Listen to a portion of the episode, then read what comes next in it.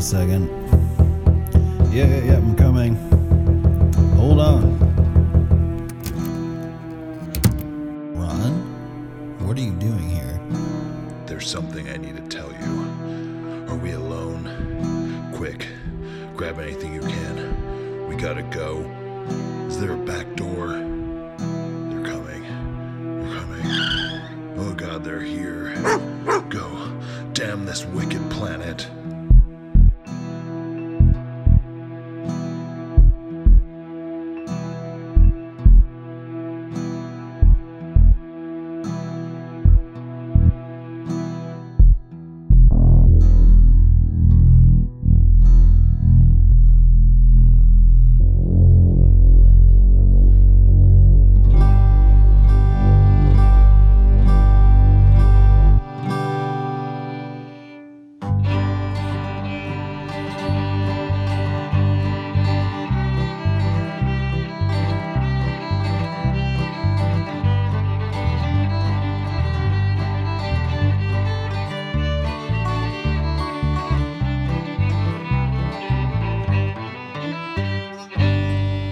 Welcome to the Wicked Planet Podcast, episode 119. We are coming at you once again from the haunted garage in an undisclosed location, known to nobody but myself and Ron, from the vast misty hills, tides, forests, lakes, rolling streams, fields, forests, daffodils, dandelions, and vast, vast, vast, vast wildlife. Don't forget about the hibiscus. Tonight, we talk about the most important things you've ever heard about in your entire life. But before we get to all that, you know him as Ron from New England. Others know him as the 100th, millionth, billionth humped camel. Some as the slack jaw turkey slack. but his friends and family know him best as the disabled, fabled, dementia ridden gangster of the North. Ron, what's going on?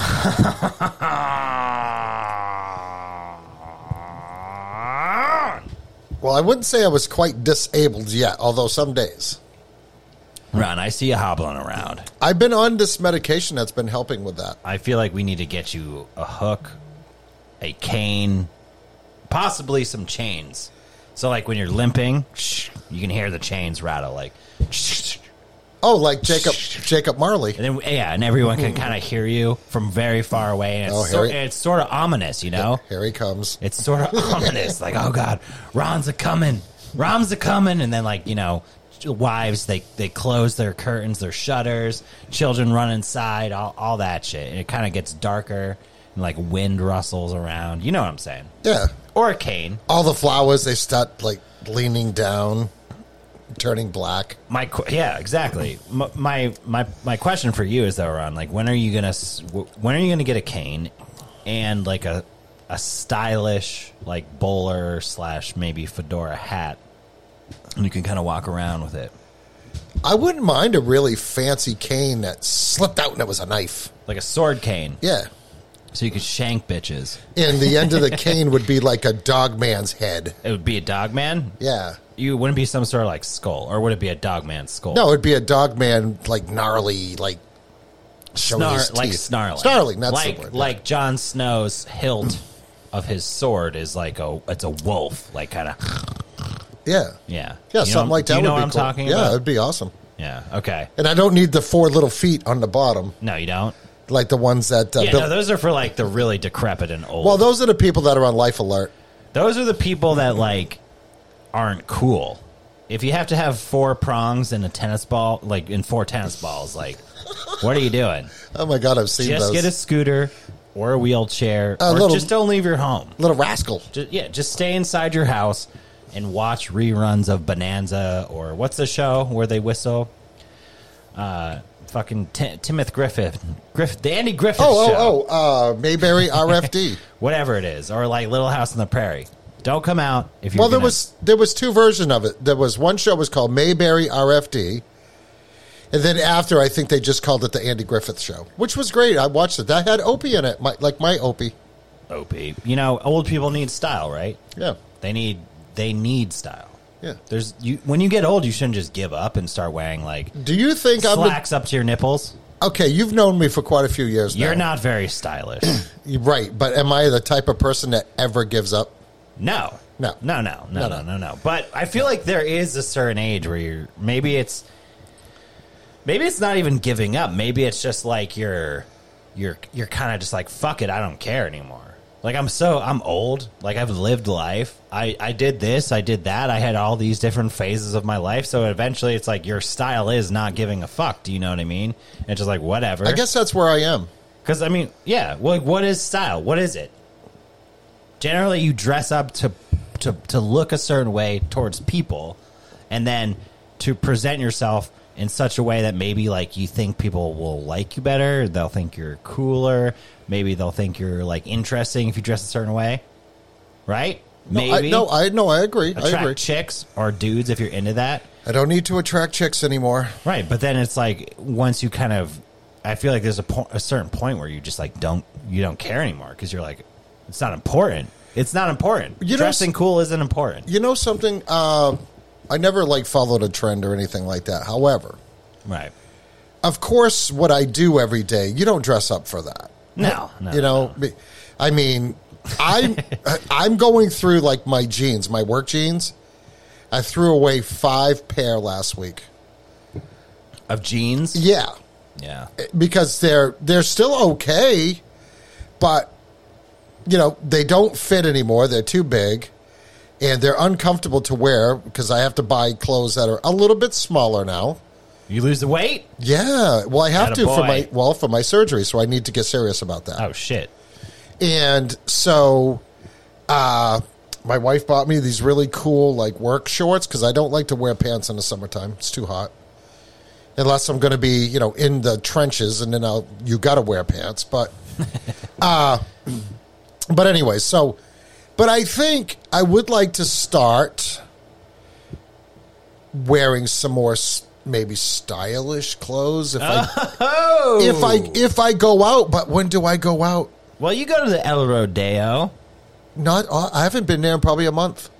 Really? Uh, at least three weeks. All right. What do you like? What do you mean by stylish? Do you mean like not like dirty or holy, or do you mean like something with a Well, collar? that. No, that. Well, I mean that's not hard. You can buy like a nice T-shirt and shorts. Yeah. You know what I mean? Or some decent jeans. But like, yeah, but you can even have like, right? You can have work your your work style clothing, right? Because you're that's probably what you're most comfortable in is like kind of what you wear to work. Mm. You could buy like nice. You could buy Carhartt t-shirts, right? Or like Carhartt pants. Okay, so and you- jeans, and then like just only wear them when you go out. Don't wear them at work. Okay, so I have separate Carhartt clothes that I wear out. Boom, there you go. Yeah, because car. I don't care anybody. Oh, they've gone woke or they this. And that. I don't care about any of that shit. I mean, whatever. I could tell you right now, as a guy that burns through clothes, Carhartt t-shirts, the like the real work t-shirts, not the flimsy ones. Hmm.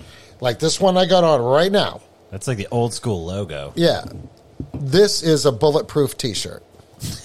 It's thick. Yeah, Mosquitoes and can't it's rugged, it and it's got a nice pocket.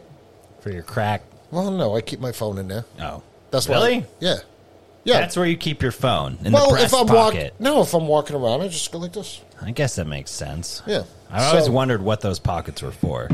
And uh, anyways, long story short, I have Carhartt t-shirts for home, and then I have like my closet is separated like work shit, Nice shit.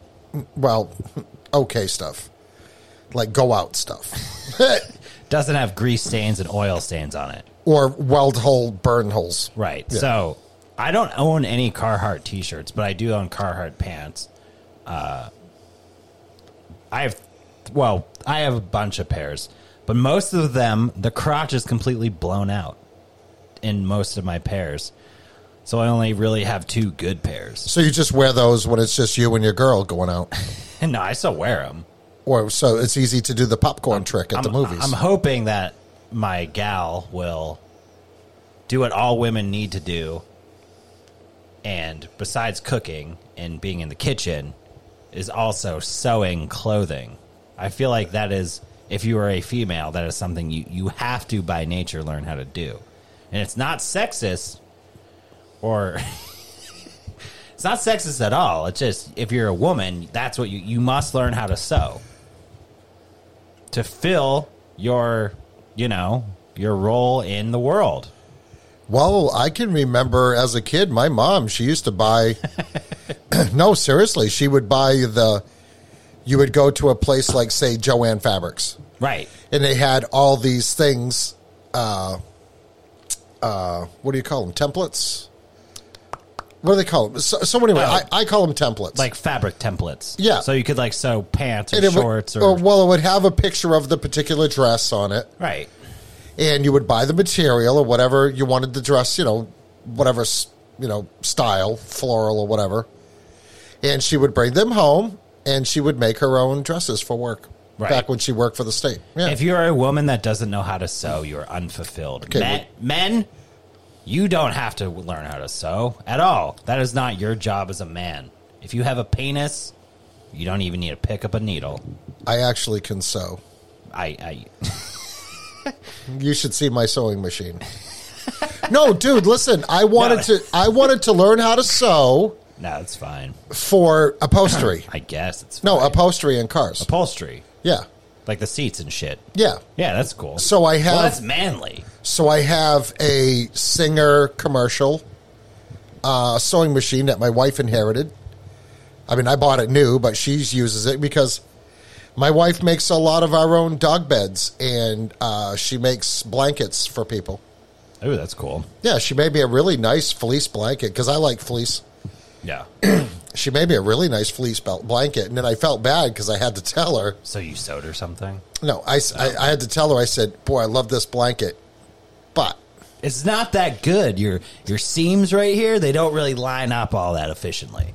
no, no, that all that stuff is perfect. Oh. It's it's too short. Ooh, doesn't cover your tootsies. It doesn't cover my feet. Yeah, Yeah, there you go. So, anyways, doesn't matter. Beautiful blanket. But she makes uh, dog blankets. She makes stuff for Opie and Willow, and yeah, she makes uh, like curtains, and she does all that shit So I actually know how to sew. I just haven't done it in a long time. with a machine. So I use a machine and also a needle. You know, a little double whip stitch. You know, you know, uh, what do you call it? Hemming pants and shit. Oh, yeah. Uh, back in the day, when I was uh, retarded and homeschooled, uh, and in 4-H, I learned how to sew. Oh, that's oh, you did 4-H. Yeah. Oh, that's cool. So that's what homeschoolers do. Oh. And uh, I made a pair of shorts, and I think I made a pillow, and uh, you know I knew how to do the double whip stitch. Upon once upon a time, I don't anymore. Um, but I've been thinking I should just sew my pants myself. You know what? Uh, what I used to do, I used to go through pants big time, right? So I would take an old ratty pair of pants instead of throwing it out. I would take a pair of scissors. Make And I- them into shorts. No, I would cut out all the good pieces, you know, uh, you know, up close to the seam because you don't want to reuse the seam. Right. Cut those out for the patches, and then I would make extra uh, patches because you know when you work on cars, you wear the knees out. Oh, yeah, yeah, and yeah. the bottom cuffs, you wear those right out. Yeah. And uh, and stuff like that. So uh, and I used to, my mom used to fix stuff for me all the time. But you know what? In all seriousness, people are probably tired of hearing about sewing. But remember when we You will talked? listen and you will like it. Well, you know what?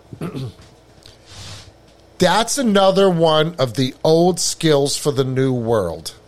Yeah. Stop having a throwaway mentality. You see, I don't like to, I have a problem. I don't know if it's hoarding or what it is, but I cannot bring myself to throw out something that I think could be useful down the road. Well, it's like my pants, my Carhartt pants. It's just the crotch. Eh, All the rest of the pant are fine. So it's like, if I if I just sewed the crotch, they you know, my huge dick wouldn't be hanging out, and I could wear them landscaping.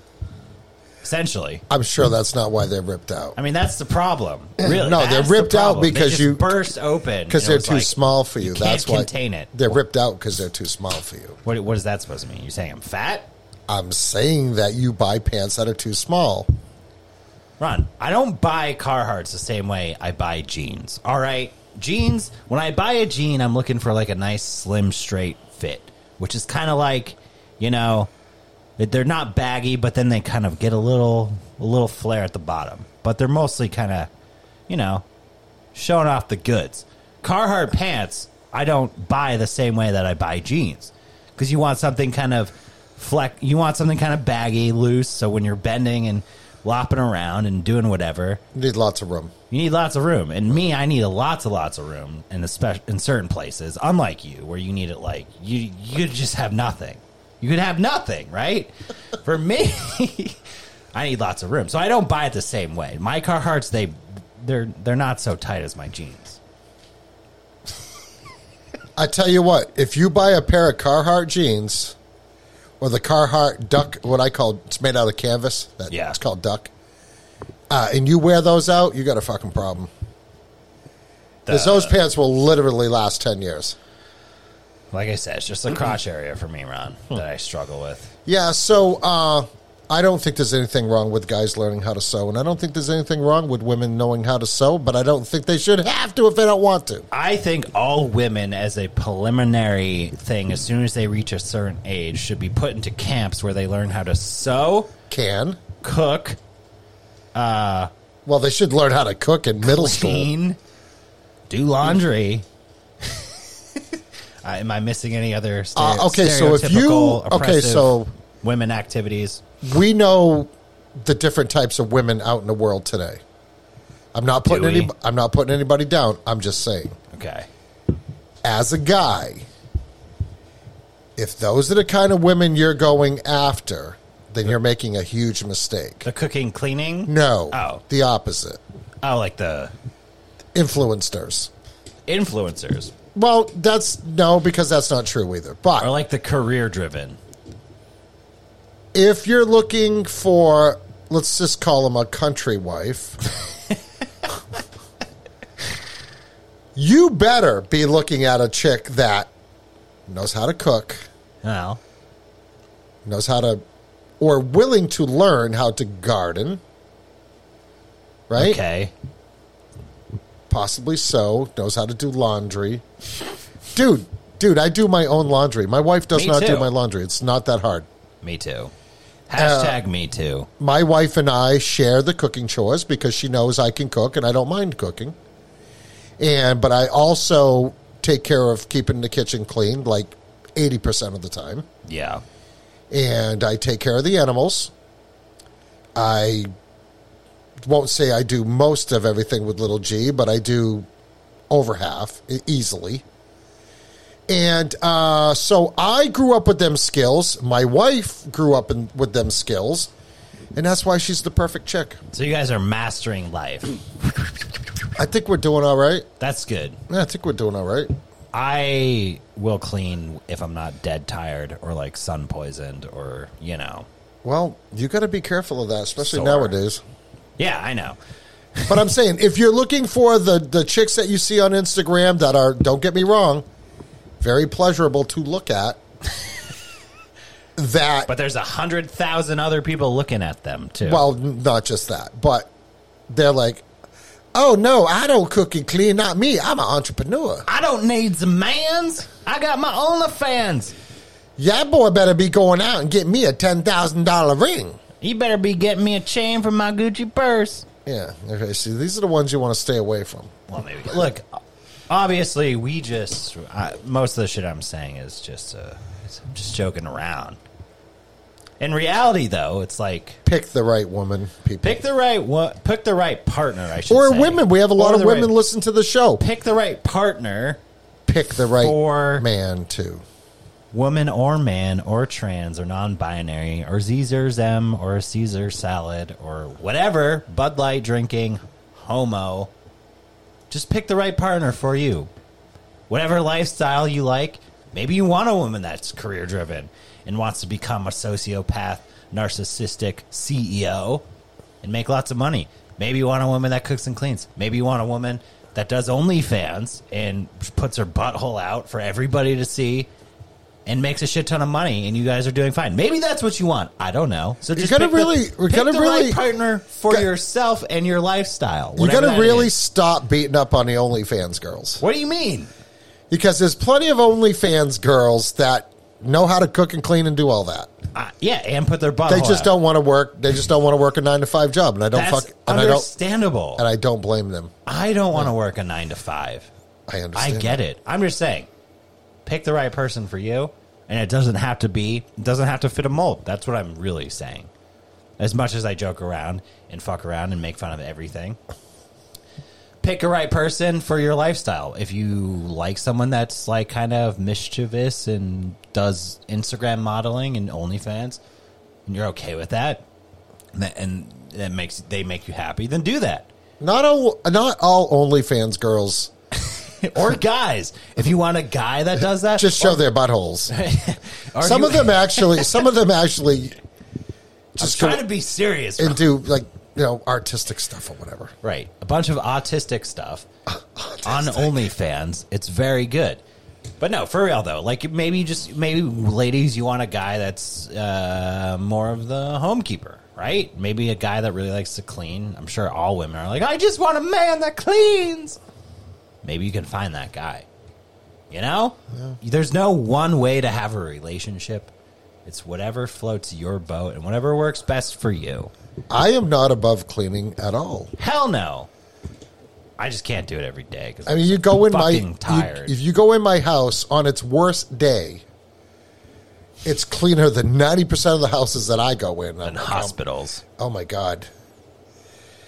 I know I'm in trouble if I go home, or my wife will text me. Oh my god, this house is trash. That's all she'll say. So there's like maybe Like, like, a shoe that's out of line by the shoe rack and like one coffee cup sitting in the sink. Oh my god, I get so much shit She's like, "Run!" about about my coffee area.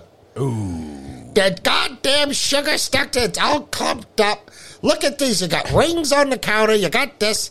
I bought you that nice new coffee pot. She bought me a nice coffee pot. And she says, I thought that that would help out, but I guess not. You use, like- do you use a coffee pot maker? It's a single, it's a Mr. Coffee single, but it takes grounds.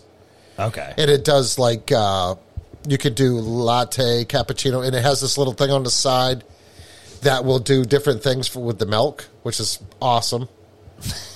it froths it and shit. oh shit! Like a like a It's like a little cappuccino machine. yeah, yeah, nice. That's cool. Yeah, it's awesome. That's sweet. But it's I- just one cup at a time, and I drink a lot of coffee, so so my my gal's been using like the French press type of thing. oh, I did that for years. That's what she uses. I, It's a I pa- actually it's a pain in the. It's great coffee, but it's a pain in the ass to clean. I haven't been drinking coffee really. I've been drinking like this. uh It's like a. It's kind of like a mushroom blend. Oh, are you drinking Ryze or Mud Water? It's not mud water, but it's kind of like. I guess technically it's a pre-workout, but like when I was talking to the guy at the Granite State Naturals, he was just kind of like it, it. It's considered a pre-workout, but it's mostly just of like a, a stimulant Yeah. that you can kind of use anytime. And it, honestly, the main shit in it is mushrooms. It's like lion's mane, angel's trumpet, shiitake. Yeah. It's just a blend of mushrooms into a powder. Uh, it has some like organic cherry, uh, some I forget what the name of the root is. It's like maklava root or makchava root for caffeine. So it does have caffeine in it, but so I've been I mostly use that in the morning and drink that when I when I get up, and it's like I don't know. I haven't really been drinking a lot of coffee, and it's actually better for me because coffee makes you have to shit. So I cut. It, what- make, it makes me have to shit I anyway. well, it's a what my grandmother used to call it's a physic, which it gets your digestive system going. So I cut way down on coffee because in the morning I make myself this one big mug of coffee and that's it. That's all I have. A whole mug? Well, it's good size. You know what I mean? Like I, I was thinking pot. Sorry. and uh, so instead of having like three or four cups of coffee before I leave the house, like I don't have time for that. Yeah. So I just do that. But I'm looking at that mushroom stuff. There's a there's one you see it on Instagram all the well you see Mud mud water. Well, you see mud water all the time, but there's this other one. I want to say it's called Ryze, like R Y Z E. Uh, if any of you people listening have any uh, experience with either one of those, mud water or Ryze, could you please let me know, DM me or whatever, or anything else. and let me know uh, how it works for you because I'm thinking about just doing the one cup of coffee in the morning because I can't give my coffee up. I have one cup of coffee in the morning. I don't go to Dunkin's anymore, and uh, and I'm thinking something like that because I don't eat breakfast and I typically don't eat lunch. I think that that might help me get through the day a little better and make me because uh, feel better because one of the big things about those mushroom drinks is that they're supposed to be big on anti-inflammatories. yeah. So, and because that's like the meds I'm on now are anti-inflammatories. But I saw a video and I was looking up because I got to renew my uh, what is it called prescription, Yeah. and then I'm online because I had two different types, one from my doctor and one from my orthopedic guy, and they're two different things. So I looked them up and they basically do the same thing. But then I saw a video of this health guy says, "Oh my God, stay away from that stuff. It was destroying your liver."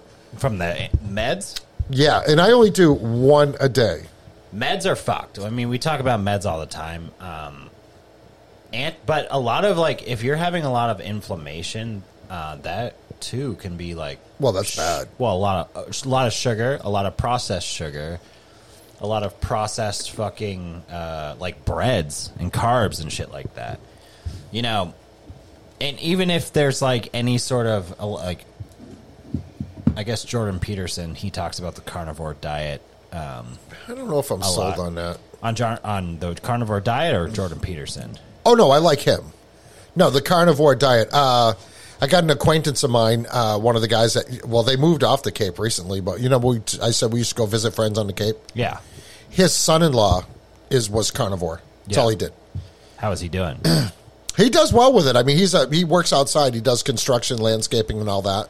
right. And uh, he's you know he's I mean he's not like probably not an ounce of fat on the guy to begin with. Right. Well, that's But- what. Uh, so so carnivore diet is supposedly um, helps with inflama- inflammation as well. But I mean, if you reduce like your sugar intake, processed sugar intake, and processed bread uh, intake, uh, supposedly it's really supposed to help with like chronic pain that you're having in your body. Yeah, I've cut way back on bread, uh, which really sucks because I like bread like big time. But Right. what I'm going to try to do, uh, we talked about this before. I want to try to get some flour that's, uh, non-processed Yeah. bullshit. yeah, Yeah. Yeah. Well, that's the that's the thing with I think that's a, a big issue with a lot of the Americanized, I guess, processed bread, um, as well as the like high fructose corn syrups. Oh and my God. processed sugar. Like Yeah. that stuff's obviously it's really bad for you, um, but like a lot of like you can make bread in a very natural, organic way. Uh, actually, off grid Aaron, if you listen to any of our like earlier episodes, he knows how to like do make very well bread. That very good bread that's uh, organic and it doesn't have all the bullshit over processed stuff in it, and so it's like really not that bad for you. And the thing with like the the uh, the meat and the carbs, it's like, well, meat supports muscles, right? It has calories that you can burn, but protein supports your muscle growth. Carbs support basically your energy level, kind of. So, like, if you're super active, right? Say you work in construction, you work in landscaping like I do, you can eat more carbs um, because that's kind of sustaining your energy level. But you also want to eat protein because that's going to help. Like if you're doing a physical job and you're really sore, like that's going to help your muscles recover, but it's also going to help your muscles build, and and it will also reduce fat. And the last thing I want to say about this is like a lot like people eat too much. Have you noticed that? I've started. I've started paying attention a lot to how like what I've been eating throughout the day, my portions, um, how much I'm eating at night, how much I'm eating in the morning. And I just realized like I'm eating way too fucking much. Like even even being a very active person, I'm just eating way too much. So that's another thing you have to look at. Like if you're eating like a high carbs diet, that's that's awful. and you're not very active, like you're not burning those carbs off, right? If you're not very active, but you're eating a lot of protein, well, then you're probably not going to have as much excess fat, I guess. Um, and that's Well, just, hold on a second. When you say you eat a lot of protein. Now I don't know that much about this, but I probably should start educating myself. If you eat a lot of protein but you don't burn that off, what does that turn into?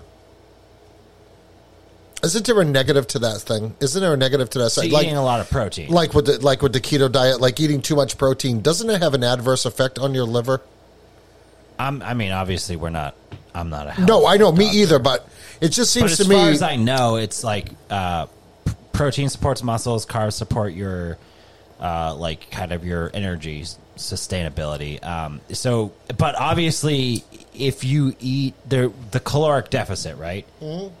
If you're eating under the amount of anything, like say you could be eating really shitty, right? You could be eating really shitty, but you're eating under the amount of calories that are being burned off within a day well, then you'll lose weight.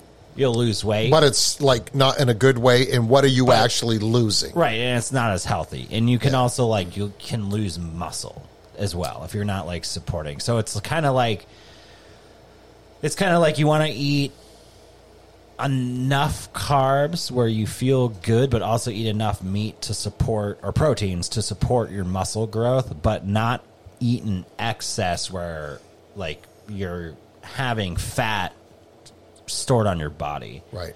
um, and because that's what fat is. It's that excess it can also be toxins but it's excess uh, calories that aren't being burned off that gets stored in your body but also like toxins. Like say you're drinking a shit ton which i've i have been not recently You talking beer? You talking beer? beer um, but as long like as well as the the excess calories being stored in your fat also toxins in your body get stored in those fat it's like that's why lots of times if uh, say you're say you're really trying to get into shape and uh, you are you you're not just like working out to be fit. You're kind of working out to like you're like kind of conditioning yourself. So you're doing extra. So like maybe you're what i mean by extra maybe you're doing yoga and then going for a run. Maybe you're lifting weights and then you're going for a run. Or maybe you're doing like uh, mar- a martial art and sweating a shit ton. Then you're then you're going to lift weights and you're just sweating constantly so lots of times if you're doing this for a sustained amount of time you will get sick. Not necessarily puking but you'll like maybe you'll get a cold and maybe then you'll get you'll get like the shits or something right? And you have really bad like the runs. That's because your body is detoxing a lot of the toxins that are stored in your fat cells and you're sweating them out and that's being flushed out through your body and that's how you kind of get sick.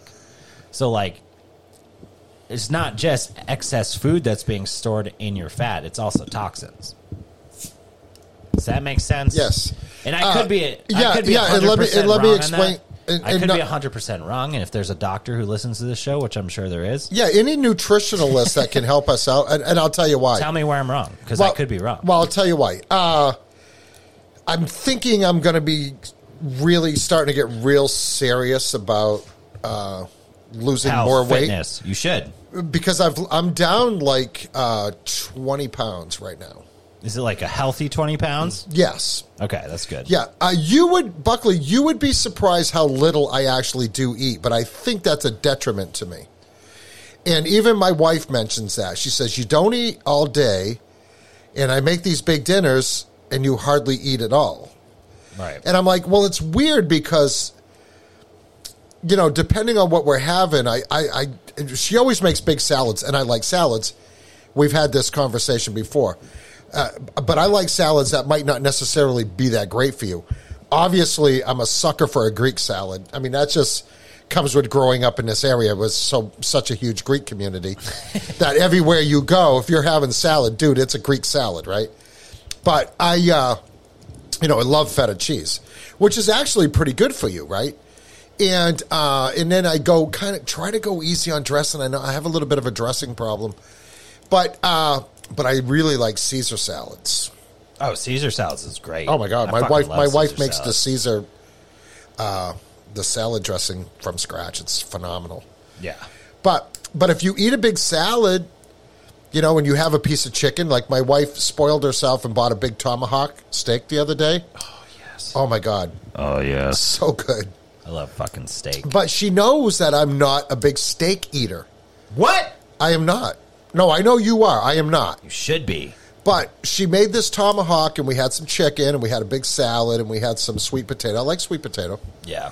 and uh, and I I haven't met a potato I d- haven't liked, and uh, and I had a, just a little piece of that tomahawk. Well, little G, she mowed that kid will eat some steak, and uh, and, Fuck and- yeah, little G. Oh my god, that kid will eat steak like you've not seen a 12 year old eat steak. But anyways, uh but I just I didn't she goes, "Oh, you know, that's it." She says, "I got this like $45 steak and you're only eating a little bit of it." I said, "It won't go to waste, right? You'll eat it." She goes, "Oh yeah, I'm eating it." I'm like, "Okay, yeah." She said, "Well, did you not like it?" I said, "No, it was good. I just you know me, I'm not a big steak eater." Yeah. But uh, but anyway, so but I just I eat very little. But what I gotta do is because you know everything that you read when you're not eating, your body goes into starvation mode. Your your brain thinks you're starving, so it doesn't let you burn any fat off. For a period of time, yeah. Yeah. That's what I've heard too. Yeah. So I, I I, gotta get away from is. that. So what I gotta do, and I don't want to go full blown keto. I just don't. Keto, you should just focus on more like just clean eating. Okay, so I was just gonna say. So you have keto, and then you have I mean, you can do keto. I well, don't, they have a thing called clean keto. I don't really know what keto is exactly. Well, keto is no carbs. yeah, I mean that's kind of well. Okay, so there's carbs. There's there's carbs like bread carbs, right?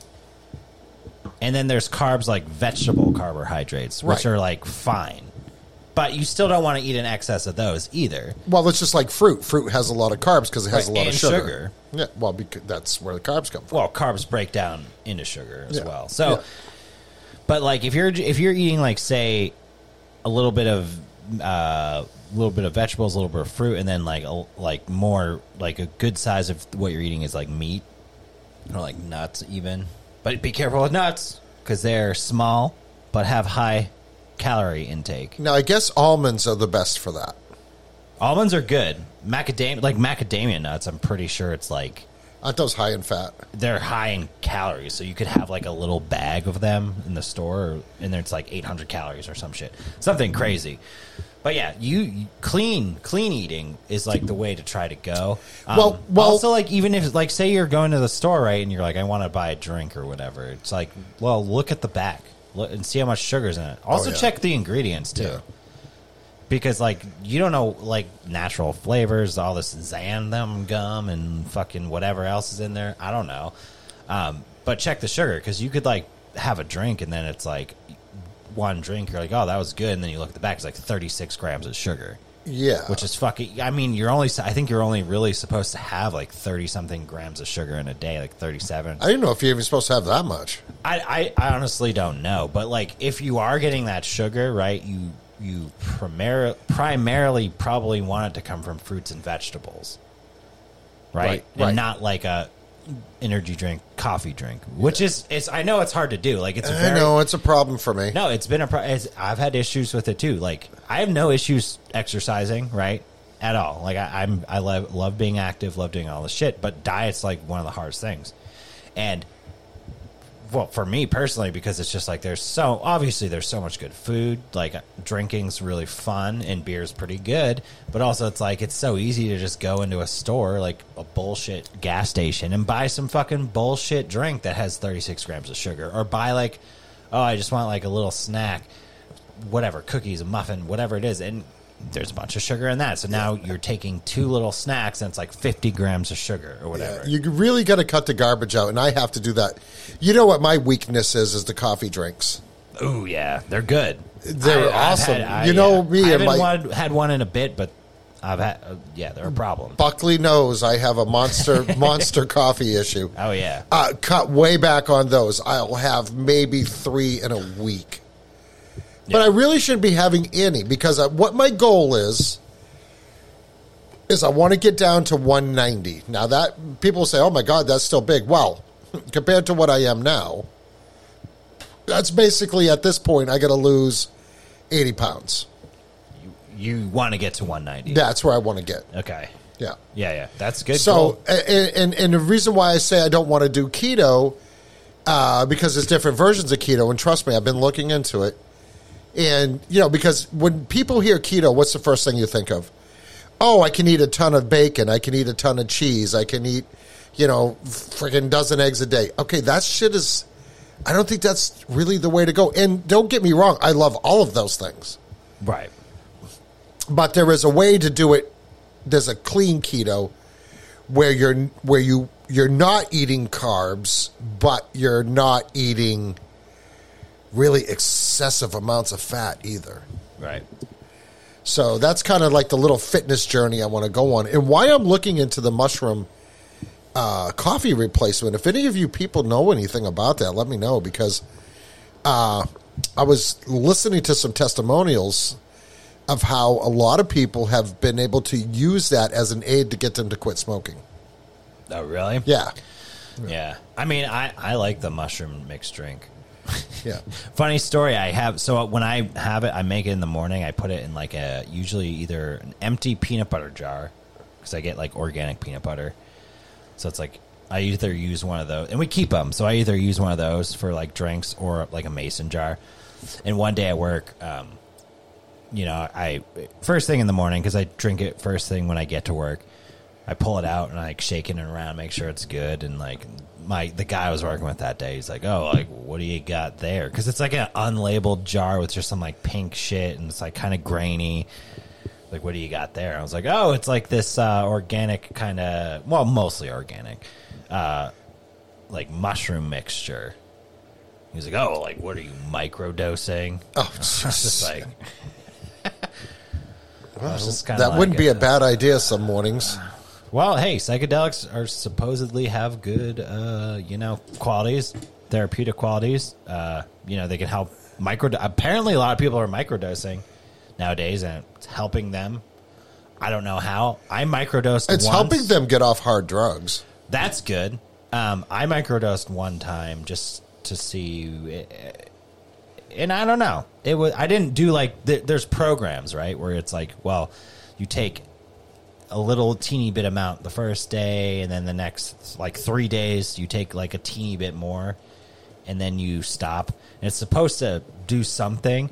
I I didn't follow like a program. I just tried like a microdose, one dose to see how it would be, and it, it didn't. The only thing it really made me want to do was go outside instead of being inside. That was about it. Um, obviously, the programs they're probably maybe they help, maybe they don't. I don't really know. What do you think? Have you microdosed? No. Have you done mushrooms? Oh yeah. Yeah. I mean, for me, it's that like, wasn't any micro about it. Right. You know, I, like I'm I'm not gonna lie, I've done mushrooms before. It's not that big a fucking deal. I don't do when I've done them, I haven't done like crazy amounts. Like you hear about people that do like fucking I don't know five grams or they do some crazy shit. For me, it's like I when I do it, which is very very rare. I do like a teeny little like a, a little bit of, it's just to make you feel good, kind of make you, you know, maybe feel a little happier. Maybe you're at a concert and it like makes the oh, lights Oh, look well, a, yeah. makes the lights look a little Yeah. nicer. Do you know what I mean? Oh yeah. Nothing crazy. I'm not trying to see Jesus in a cornfield and then have an epiphany or whatever and, you know, visit God on like a fucking spiritual planet in a different dimension. That's not my goal with my mushrooms, ever doing them. It's more like I just kind of want to feel good, have some fun, maybe think a little out of the box more than I usually do and uh, see some colors. Yeah. Uh, well, how many? Yeah, but how many famous musicians say that it was because of uh, psychedelics? They're probably using like psychedelics that I wouldn't. I wouldn't take LSD or anything like that.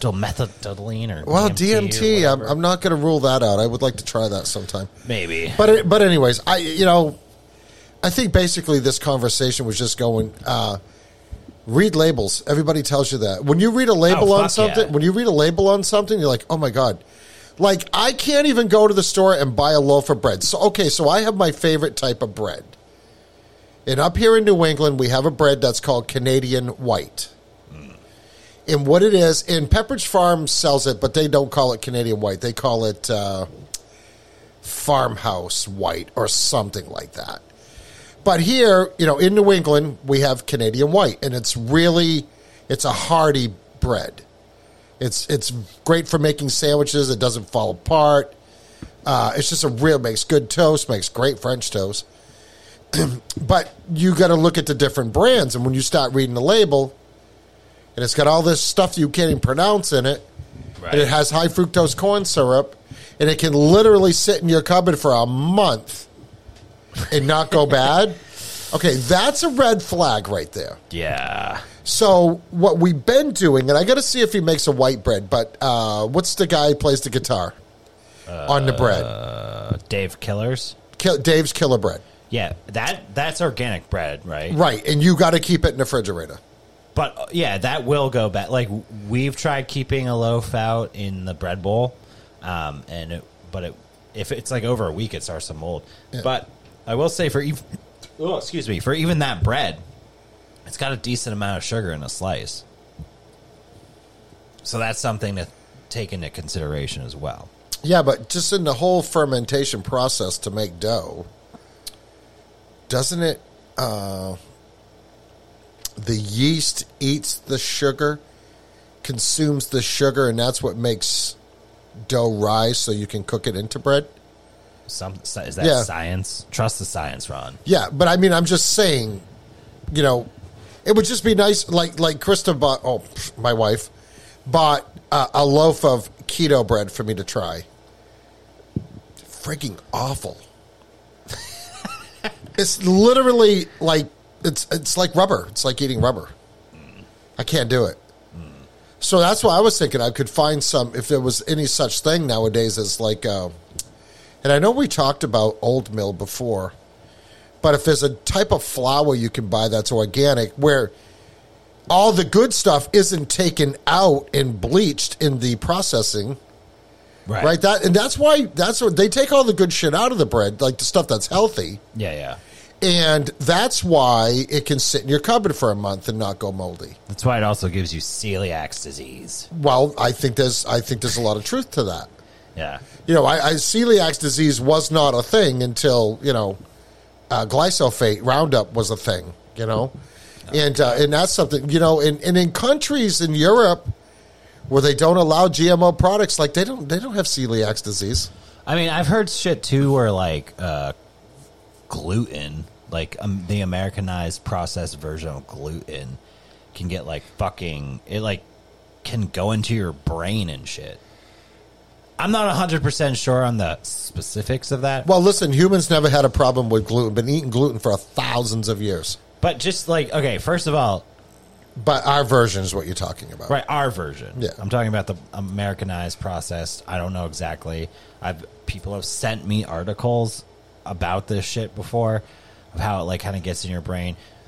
Don't 100% take what I'm saying as fact or truth because I'm not really sure. This is just shit I've heard, but also like j- just try like if you try not e- eating a lot of processed sugar and reducing your sugar intake as well as your bread and carb intake um, you will kind of get this weird like brain fog for a couple of days if you stop having it because it's like it, I don't know what what exactly is going on, but you get kind of like this weird, almost like brain fog, where you kind of feel weird, and you're kind of like a little hazy. Um, so just try it and tell me what you think, because I've done, definitely done it where I've done uh, I've cut back on carbs and sugar, and like I f- you can feel it in your head. You're like, ooh, something's going on. Okay, have you ever heard of the phenomenon called the keto flu? Uh, no. Yeah. So when a lot of people they'll go on keto, right? They'll just cold turkey go on keto, right? Which is, I guess, the only way you can do it. And they would come down with flu-like symptoms, and they call it, and it's it's because, like you say, it's the the toxins. Like we've talked before about how how people shed off what you know, whether you believe it's a virus or whatever, shed off these things, and this is how the flu is spread, right? Yeah. Okay. Yeah, yeah.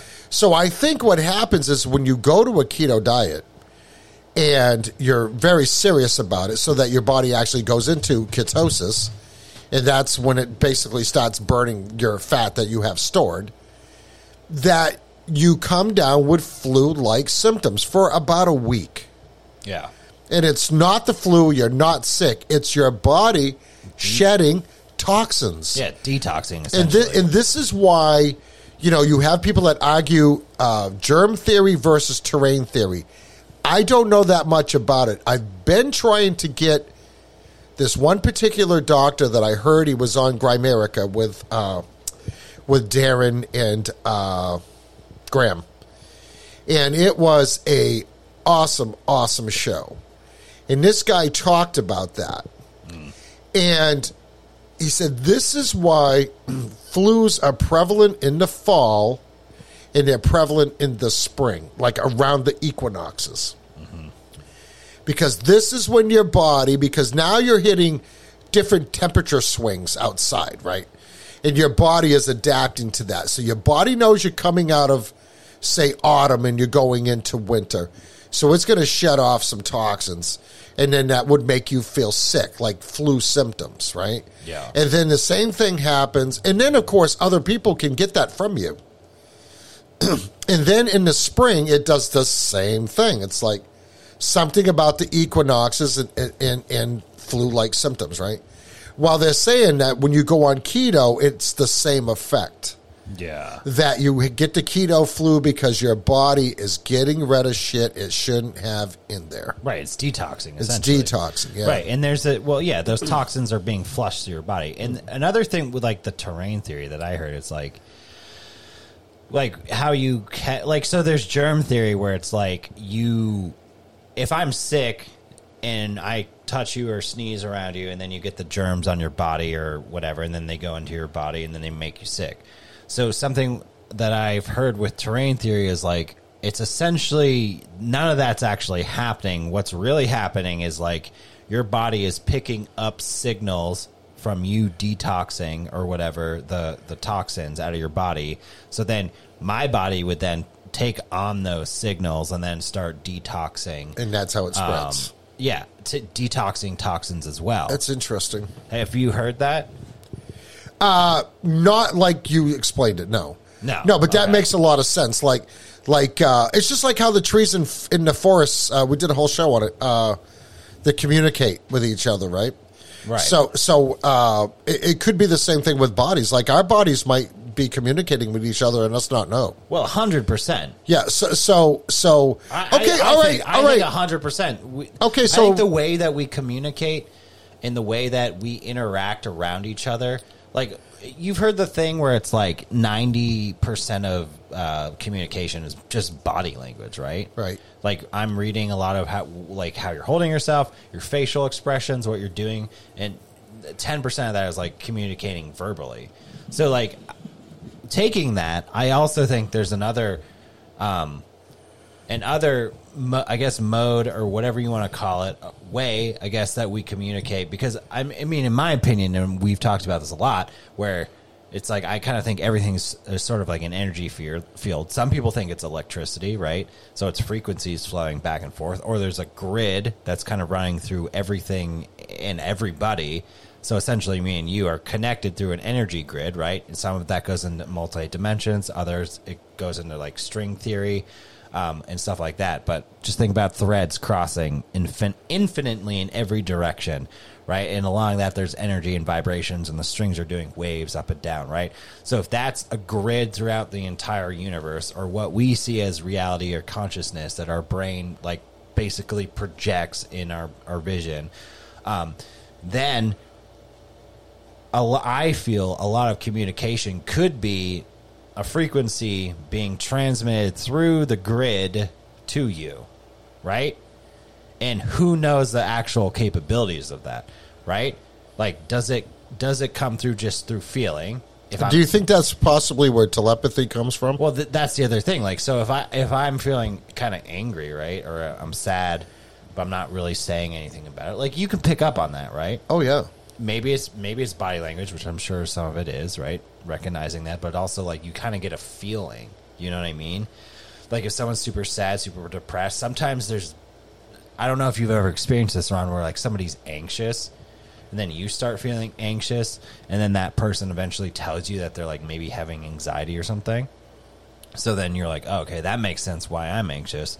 Um, so I feel like a lot of that uh, communication could be through the electrical or frequency or energy grid that I feel like encompasses everything. Another side of that, like what you just brought up, is telepathy. Is there a way um, where you can kind of formulate the communication into words that then go into the conscious mind, into the brain? You know, I was watching an interview of a guy who was talking about doing mushrooms with a friend and being able to have that telepathy um, connection of communication where it wasn't just like I'm picking up on what you're feeling. It was more like I'm putting thought and communication and it's coming across into your brain and consciousness in the form of words and, and that kind of communication. So it's like, hey, what's up? How are you doing? But no words are spoken and they're not even looking at each other. But they both were like, hey, if you heard that, do this. Like, re- grab my shoulder and they would do it or something like that. So I don't know. What do you think? Uh, okay, that just really kind of opens up a lot of ideas for me. Now, getting back to where the conversation started. well, no, That well, was a tangent. Well, Sorry. Well, no, n- not really. Well, not really. So but- if you have one person that's sick, you you know the whole social distancing thing, that's where we were. Because the maybe maybe over six feet or five feet is where Oh, your bo- yeah. is where your bodies can still communicate with each other. But six feet. So they don't want you to be that close to each other, so your bodies can communicate with each other without you knowing. Okay. Right. So let's use the wood wide web as an example, where these trees communicate through their roots, through their leaves, and also through the mushroom mycelium that goes in the ground. That's like a the, like the underground forest uh, information highway, right? Right. Now, say humans have an information highway that is not visible, right? Yes. Which comes down to exactly what you were just saying. Right. How many times have you heard somebody say, "Man, you're giving off a bad vibe"? Right. That's exactly what we're talking about. Yeah. And here's the other thing, like you say, almost like hive mind. If you have, uh, you're in a scary situation, or say you're with a bunch of friends and you're telling somebody's telling a ghost story around a campfire. Just use that as an example, right? And one person starts getting a little sketched out. Then that vibe of that person being sketched out goes to the person next to them. Right. And next thing you know, everybody except the storyteller who knows the story's bullshit is becoming sketched out. Hmm. That's a perfect example of that. Yeah. And I think there was a theory that this is why they wanted the six foot distancing Yeah. because they don't want people to be able to feed off of each other. It's another way to isolate you, right? Yeah. So, uh, so, so think about that, uh, and uh, you, you- just like you say, like, like if you come in and you haven't done this in a long time, uh, but say you come in, well, no, well, just hear me out. I've probably done it a couple times. You would, it's been a couple times, uh, not recently, but you would come in and I could tell immediately what kind of mood you're in. And you've probably also been able to do that with me, right? Because not Yeah. every day goes great here. yeah. You know, I'm I'm very good at fighting that, but some days you just got to say, You gotta give in. okay, I'm ugly and there's nothing I can do about yeah. it, no, right? I, I hear you. Right. So so and I know that you have done that and I've just looked at you and say, "All right, so what's up with you? Just tell me what's going on." Right. And then we work through it and then it's all good. yeah. But but it's like uh, have you ever heard and I don't know if this is exactly the right term, but I want to say it's called emotional vampires. Ooh. People that will just suck your energy out of you Right. because of the negativity in this and i think the negativity same with positivity but we're going to talk about negativity. Negativity begets negativity. I've always said that. Yeah. now it's just like if you're hanging out with a group of friends say you're hanging out and you got or just take me and my wife for instance. We have a group of friends uh, anywhere it could be anywhere from eight people to 15 or 16 people right? That we do a lot of things together. We four wheel we go on vacations. We go to the beach we go to the mountain we do all the stuff together right? We go out to birthdays together. It's almost like you could tell which one is going to be like from SNL, the Debbie Downer. and it's like, okay, don't fucking bring your fucking negativity into what could potentially be a really good time. That's an emotional vampire. I gotcha. My father was a fucking emotional vampire. And you could hear him coming, just like you said with me. Oh, you can hear Ron coming. Chink. When he would come down from the big house on his golf cart, Like run. and he could, he would just Time to barely, go. he would, ba- and these were not electric; these were gas golf carts. So, if you just give the throttle a little bit, just enough for the belt to like move the golf cart, but not enough to fully engage it, it would go, it would go, and you could hear it coming. And one of the guys that was here with me go, "Oh my God, Junie's coming." Oh shit. He'd go, "Oh, Junie's coming." Then everybody in the garage Would run. it'd be like, oh fuck. You know, he's like, here he comes. Then now all of a sudden, everybody's on edge. Ooh. Is that the same idea? Our body's communicating, but we're we're communicating just by hearing a sound. Yeah. It's putting us all into this state of anxiety, or just wondering, okay, what's going to happen when he gets here? Then, Yeah. have you ever heard of the Mighty Mouse song? Yeah. Here he comes to, save, the, day. Well, Yeah. we used to have a song for Junie. Here he comes to wreck our day. and it's like, and it was like the real deal because he was, if he was in a bad mood, dude, everybody was in a bad mood. Yeah. No, I get. I get. Yeah, I, I understand that. I mean, but I feel like in a way, I've definitely been like that in my life. Do you know what I mean? And probably have done it not that long ago, where I go somewhere and I'm just in a fucking bad mood, and then that transfers over to whatever else I'm doing. Right? Um, I obviously it's not every time. Like you know, you figure out ways to work around that, I guess, or like just not. Well, you don't want to that- ruin a good right. time for everybody else. Right, you don't want to go like you if you if if that's happening every single time you go somewhere, then you should probably re-examine yourself.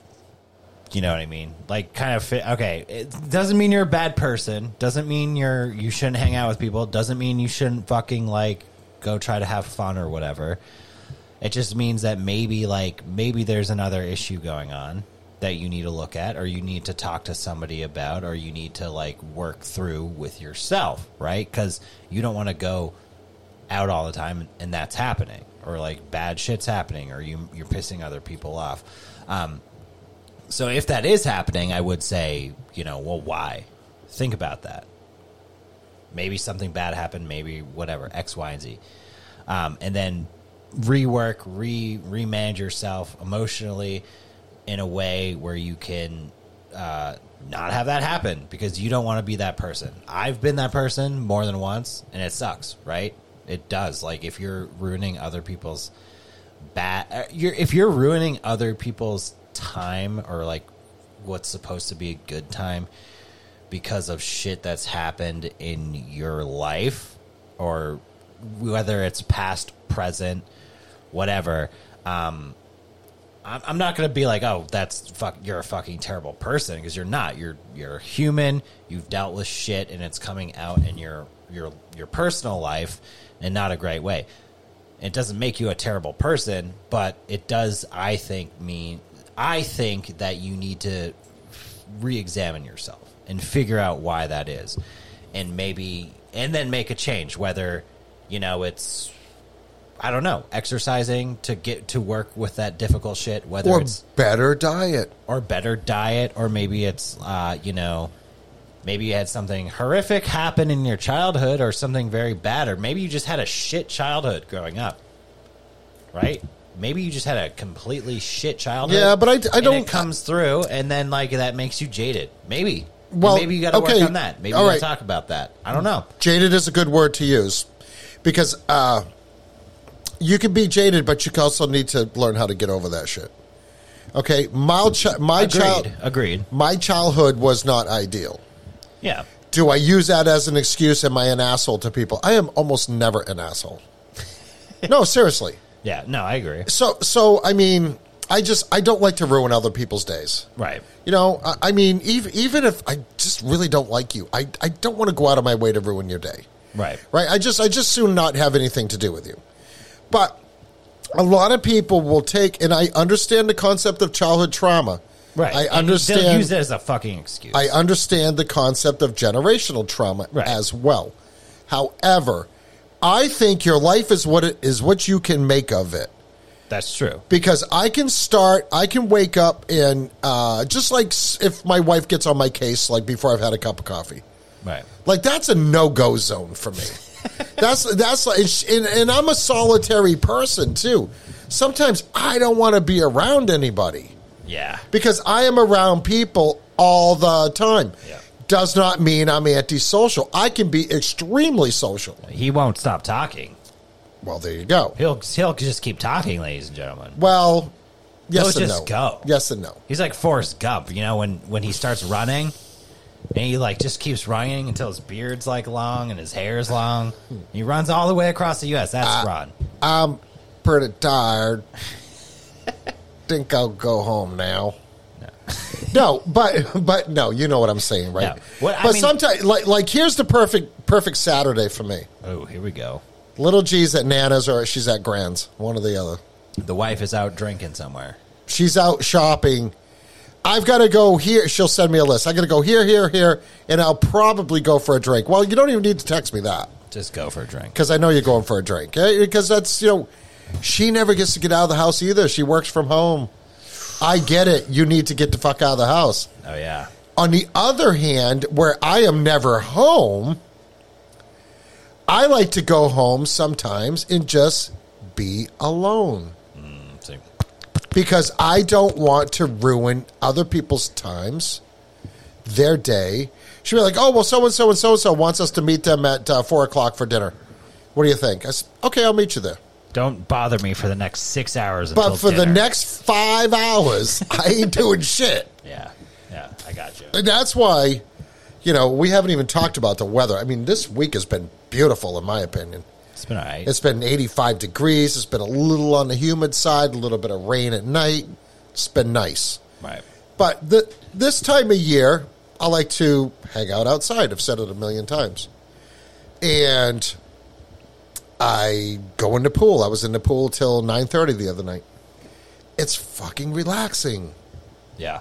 And it and um, what I'm trying to do is trying to set my mood because I don't have any problem sleeping. Even if I got a lot going on in my life, I don't have any problem sleeping. I, I will just go to sleep. And I get out of the pool, so then you're wet and you're a little chilled. Then you go up and you change. And my room, I have AC in my bedroom. That's the only place I have AC. And it's nice and chilly, and I like to just snuggle up. And then Opie always waits for me to go to bed, so then he hops into bed with me.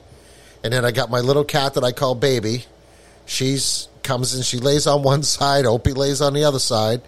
I put my headphones on. I'll find a show to listen to, or an audio book, or maybe music. And within ten minutes, I'm out. Right. Boom. So if I go to bed in a good mood, then I'm probably going to wake up in a good mood. Probably. Just don't give me shit for, until I've had coffee. don't ask me about the litter box. don't ask me, you know, did I did I do X Y Z the day before when you already know I didn't. right. You're just asking me just to fucking irritate me. But it is what it is. I mean, I guess my my main point. Well, my point is, don't Oh. be an emotional vampire on people. Try not to be, but Yeah. I guess my point was you don't always know, right? You don't always know how, like, say you had a shitty childhood or whatever, right? You don't always know how that's affecting your personality and how that's coming out in your life now. That was kind of what I was trying to get at. Oh, So- I got you. Yeah, that's that's why sometimes I like to just really do nothing. Right. That's Because I've saying. So worked- just be aware of it. I've worked since elementary school. Right. There you go. I didn't have summer vacations. I had work summers. 85 years of work. You know? In a row without Dude, any vacations. I've put a lot of hours into my lifetime. I bet you have. And some days I'm just like like I wake up in the morning like like the last thing I want to do, absolute last thing I want to do is work on a car. is work on a car. Yeah. Yeah, fuck Yeah, shit. a- and you know what really sets me off too? Like I tell people, don't text me or call me till after nine o'clock. Yeah, I'm dead to the world until nine. I get texts at six thirty in the morning, seven in the 6:30? morning. I fucking ignore them. You got to put your phone on airplane mode, Yeah, but you're probably on your phone, so never yeah, yeah. I'm usually listening to something, but uh, but we all need our little time alone, and if it makes you feel a little bit better, then so be it. Uh, my wife understands 100. percent She knows I need my alone time. Uh, Probably- nothing, She doesn't nothing, want to get murdered. I feel Nothing. like. Well, I would never do that, but she she knows Well- she knows that some of my best things is when I have Saturday after I've done all my chores, I've done my dump runs, I've done everything I need to do. I like to either hang out by the pool, hang out in my outside chair, have a smoke, have a drink.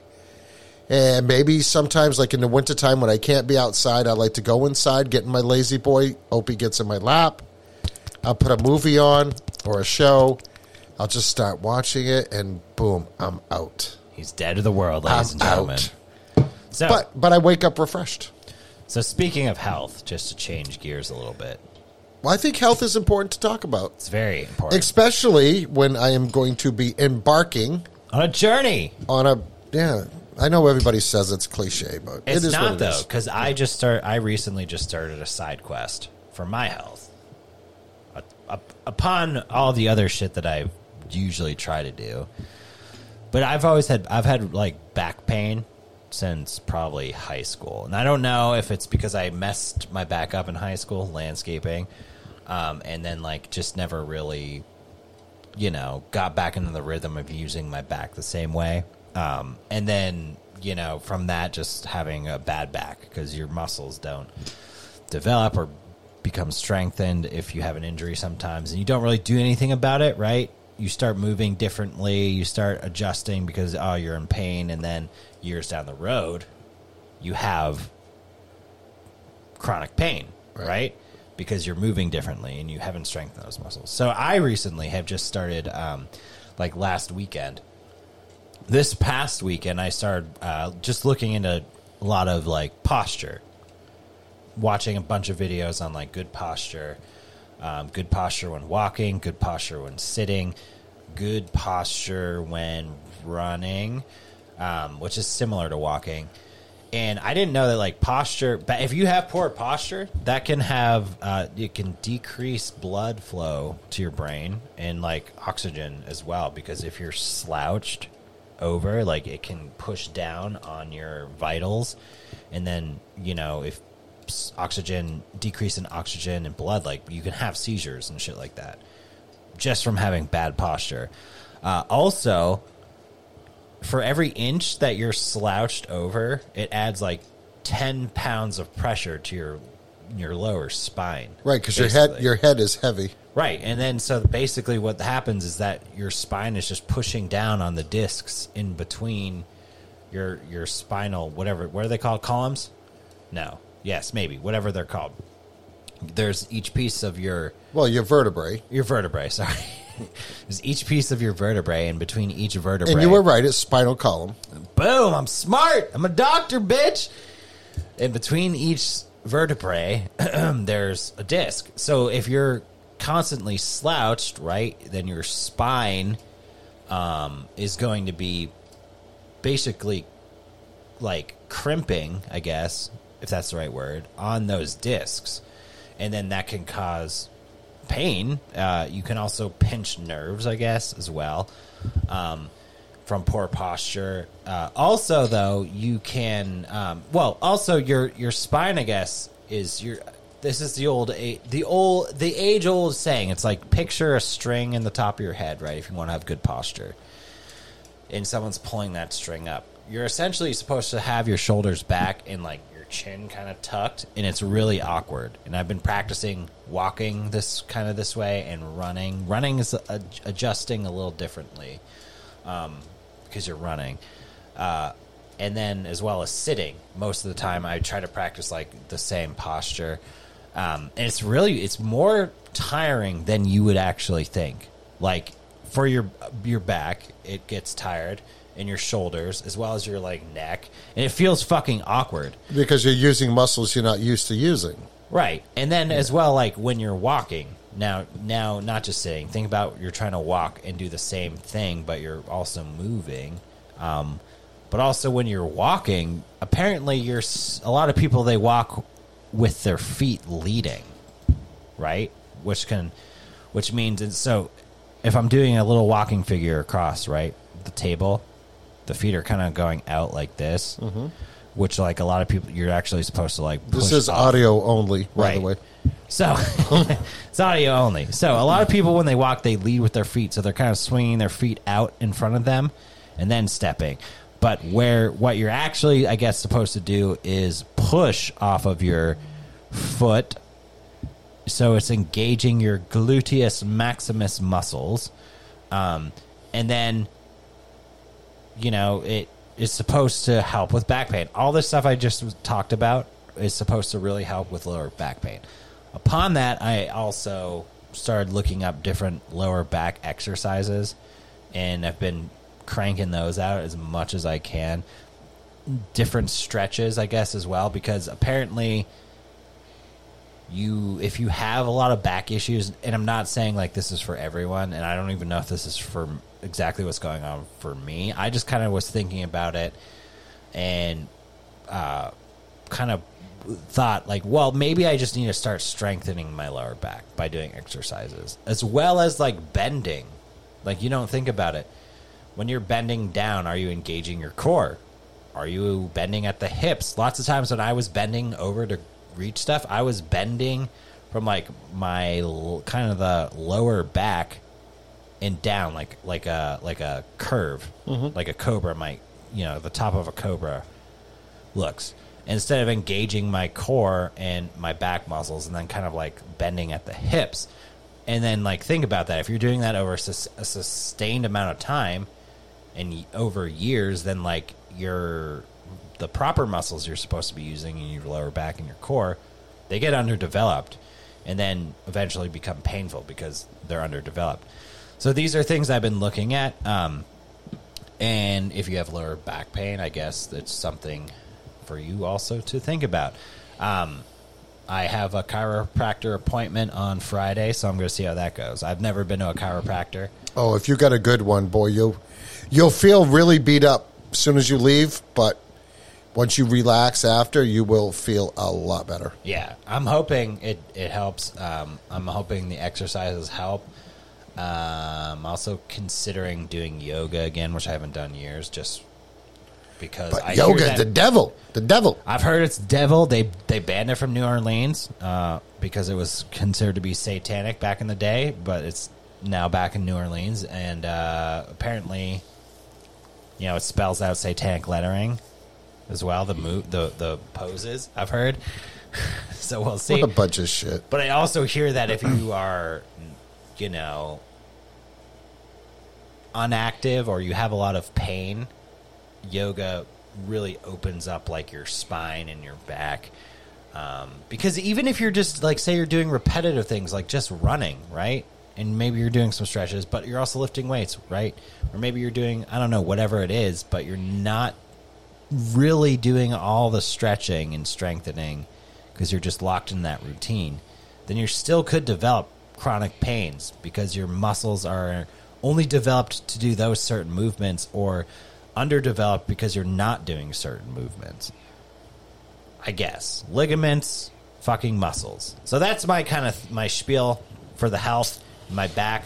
I've really been focusing on that a lot because it's bothered me since like high school all the way until now. So I'm kind of trying to take steps and just focus on seeing what I can do to mitigate that, alleviate that, as well as like I don't know. I'm looking into possibly getting like a ice bath type thing. Yeah. Um, I at the end of my showers, I always put it on as cold as it can go, and then I just douse my back and hips, and it actually does help a lot.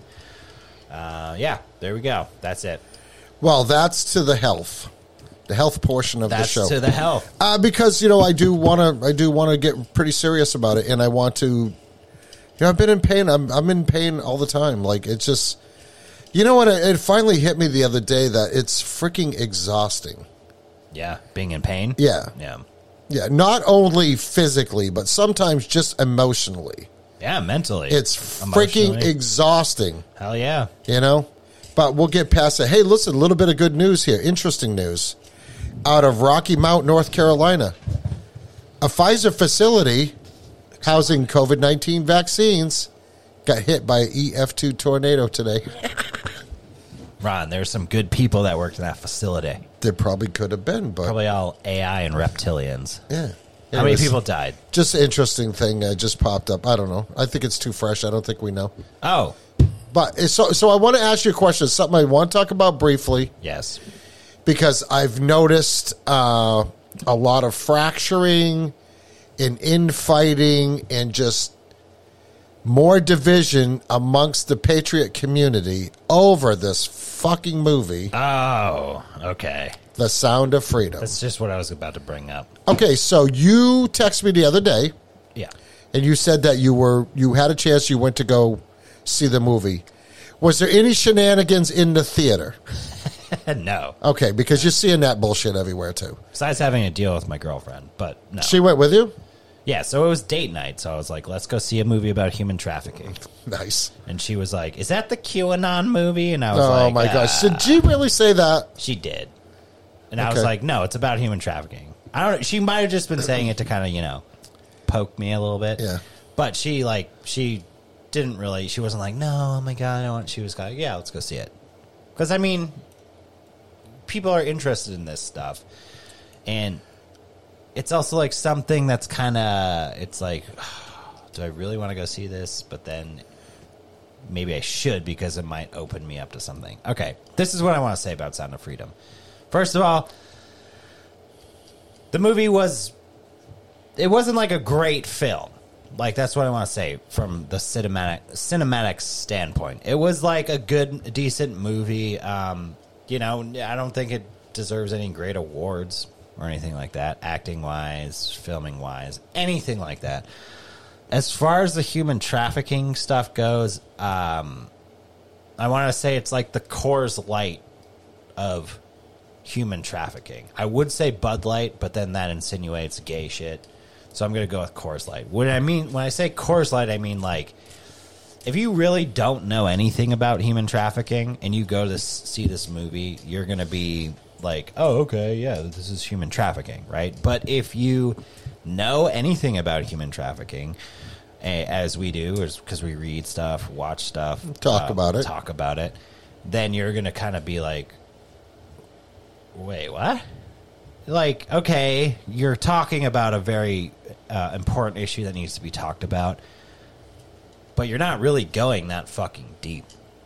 Um, so it reminds me of the Epstein. Vi- the do you remember the Epstein documentary that was on I Netflix? saw a couple different ones. It Yeah. kind of reminds me of that. Like it's like very surfacey Tidbits. tidbits. It's like, yes, it is fucked up. Uh, it is a problem, but we're not really going to go into the nitty gritty. Like, we'll give you just enough so you kind of get the point and you're like, oh, this must be what it's like. But we're not really going to talk about certain things. Um, and, you know, the film was done in a way that was, I guess, it alluded to a lot of things uh, or insinuated. So, um, like, it didn't show a lot of like fucked up shit. You know, there was some scenes that were cringy. It was very sad. There were some very sad parts. So but- you're saying it, it was presented, and, and I need to go see this movie, but uh, so it was presented in a way where they generalized information in letting the viewer form their own opinions or take that information and do what they will with it, which is either ignore it or say, you know, think past the surface of it, right, like with the Epstein documentaries. right. Yeah. It kind of reminded me, yeah, that, and but also like kind of how, like, okay, Joe Because this movie's basically a, what they call a docudrama, right? kind of, Yeah. It's but it's like kind of like how Joe Rogan's podcast lots of times will like go into stuff but won't really go into stuff. Do you know what I mean? Um, and there's been a lot of stuff also like well just take for example I mean look at the the Chester Bennington, Anthony Bourdain and Chris Cornell film. It what was it? The I forget the Sound of Silence or they all got killed essentially, right? and they were putting out that movie or documentary that was about human trafficking. But every single person that was working on it, those three people, got killed. Mm-hmm. So why why wasn't anybody working on this film whacked? It seems a little funny to me. So I guess what I'm trying to say is like it wouldn't be uh, without it wouldn't be out of my mindset to believe that possibly this film was put out for a purpose, right? Like possibly a MK Ultra E a little bit in the way that it's like, okay, we're gonna uh, we're gonna kind of desensitize you to this. So one, you either think this is what's going on, but really there's all this other fucked up shit going on that's way fucking worse. Or we're gonna desensitize you to this shit, so when all this shit actually comes out, you won't be as like, oh my god, it won't be this such a big deal. going on, right? All right. So do you think? Do you think? And I really wish I had a chance to see it so we could get a little bit more in depth about it. Uh, because this is this movie's causing a lot of rifts with people, Right. Uh, in in multiple communities, right? Uh so do you think that this movie was allowed to be put out? Ah, yeah. to work towards desensitizing people and all this hype about this movie just like when they hype anything else up after you get over the initial hype and then people look into it what do they do Nothing. they they do nothing and they forget about it Right. do you think that that is the actual goal of this film I think there's a high possibility that yes, that could be exactly what's going on because I mean, no one, no one got whacked. Uh, I know that's kind of a fucked up thing to say. Like, well, no one who made this movie died, but that's like the reality of what we're working with now. Lots Oh, of people that come out with uh, with a, with anything, human s- sex trafficking, or anything slightly in the same realm, lots of times they get killed. So I honestly do think that could be hundred percent the reason why this film made it through. I mean, obviously, when I say it didn't go deep on human trafficking and like the nitty gritty, like obvi- I get it was Tim Ballard. It was about him, so it was about his story, and they did show real footage from the operation as well as they showed footage of just kids being taken off the streets. Um, so that is one point why I couldn't have gone deep, but like they didn't touch. They they they talked about how human trafficking like one of the biggest hubs for human trafficking was the United States, and then half the fucking movie is all about how people being trafficked in Honduras and then into Colombia and then across the border uh, in the southern the southern border. So it's like you're you're talking about how uh, the U.S. is a huge hub for human trafficking. It goes on, but then you're placing all this perspective onto like South American uh, communities or gangs, and they are kind of like pinpointing it, on them. And like in the grand scheme of things, like okay, if it's just the story of Tim Ballard, then I get why it was that you know uh, it was that scaled down. But if you're making a movie about human trafficking and you're saying that a big, a big one of the biggest hubs is the U.S., and then you don't go into talking about how like well. Homeland Security, who Tim Ballard worked for or was portrayed to work for in the movie, is a big part of that. You know, how the CIA is a big part of that. Uh, how the U.S. government is a big part of that. How the FBI is a big part of that. They don't talk about any of that, or how CEOs or rich billionaires in the U.S. are a big part of the human trafficking. It's like in this movie, right? They pinpoint it to the South American gangs, and like that. That would be fine if it was just a story about Tim Ballard and we never spoke about how influential media is, right? And how lots of times it content is put out for a specific reason. And you know, we have all this hype around it, right? Uh all this all this hype, right? So it's just building it up, the controversy, whatever it is, which makes usually makes people want to see it more, right? So why is it just only being pinpointed to this one point? And why is nothing else being talked about in the U.S. with all the corruption that we know of? Do you get what I'm saying? Yeah, I do. Like you're saying, they're trying because I understood just reading about it. I mean, obviously, I haven't seen it, but how a lot of it took place in Central and South America. Yeah, yeah. Now, are they saying that this is the origin? No. Well, well hold Well- on. Just hear me out. Okay, sorry. Are they saying that this is the origin of it and that these kids are orphaned or unwanted or kidnapped or whatever and they bring them all the way up, cross them against the border because they have quote unquote sponsors waiting for them here. And this is why they're leaving the border open so that they can't detect these undocumented kids coming across the border, which I think is probably exactly what's happening. Oh, yeah. And not only are these kids undocumented, but their sponsors, they're not vetted. And like, if they are vetted, I can't say they do a very deep job. Not like the year I went through with DCYF here. Yeah. You know what I mean? Yeah. So, I mean, they're probably like, oh, we got all these kids. Uh, oh, what's your name? Where you from? Oh, okay, yeah, no, you can take little, uh, you know, Enrique and, you know, whatever. Just take, take them and do whatever. And these kids are undocumented and they continue to be undocumented, which means nobody's looking for them Right. and nobody's going to know where they are and nobody's going to question it if they never see that kid again. Yeah.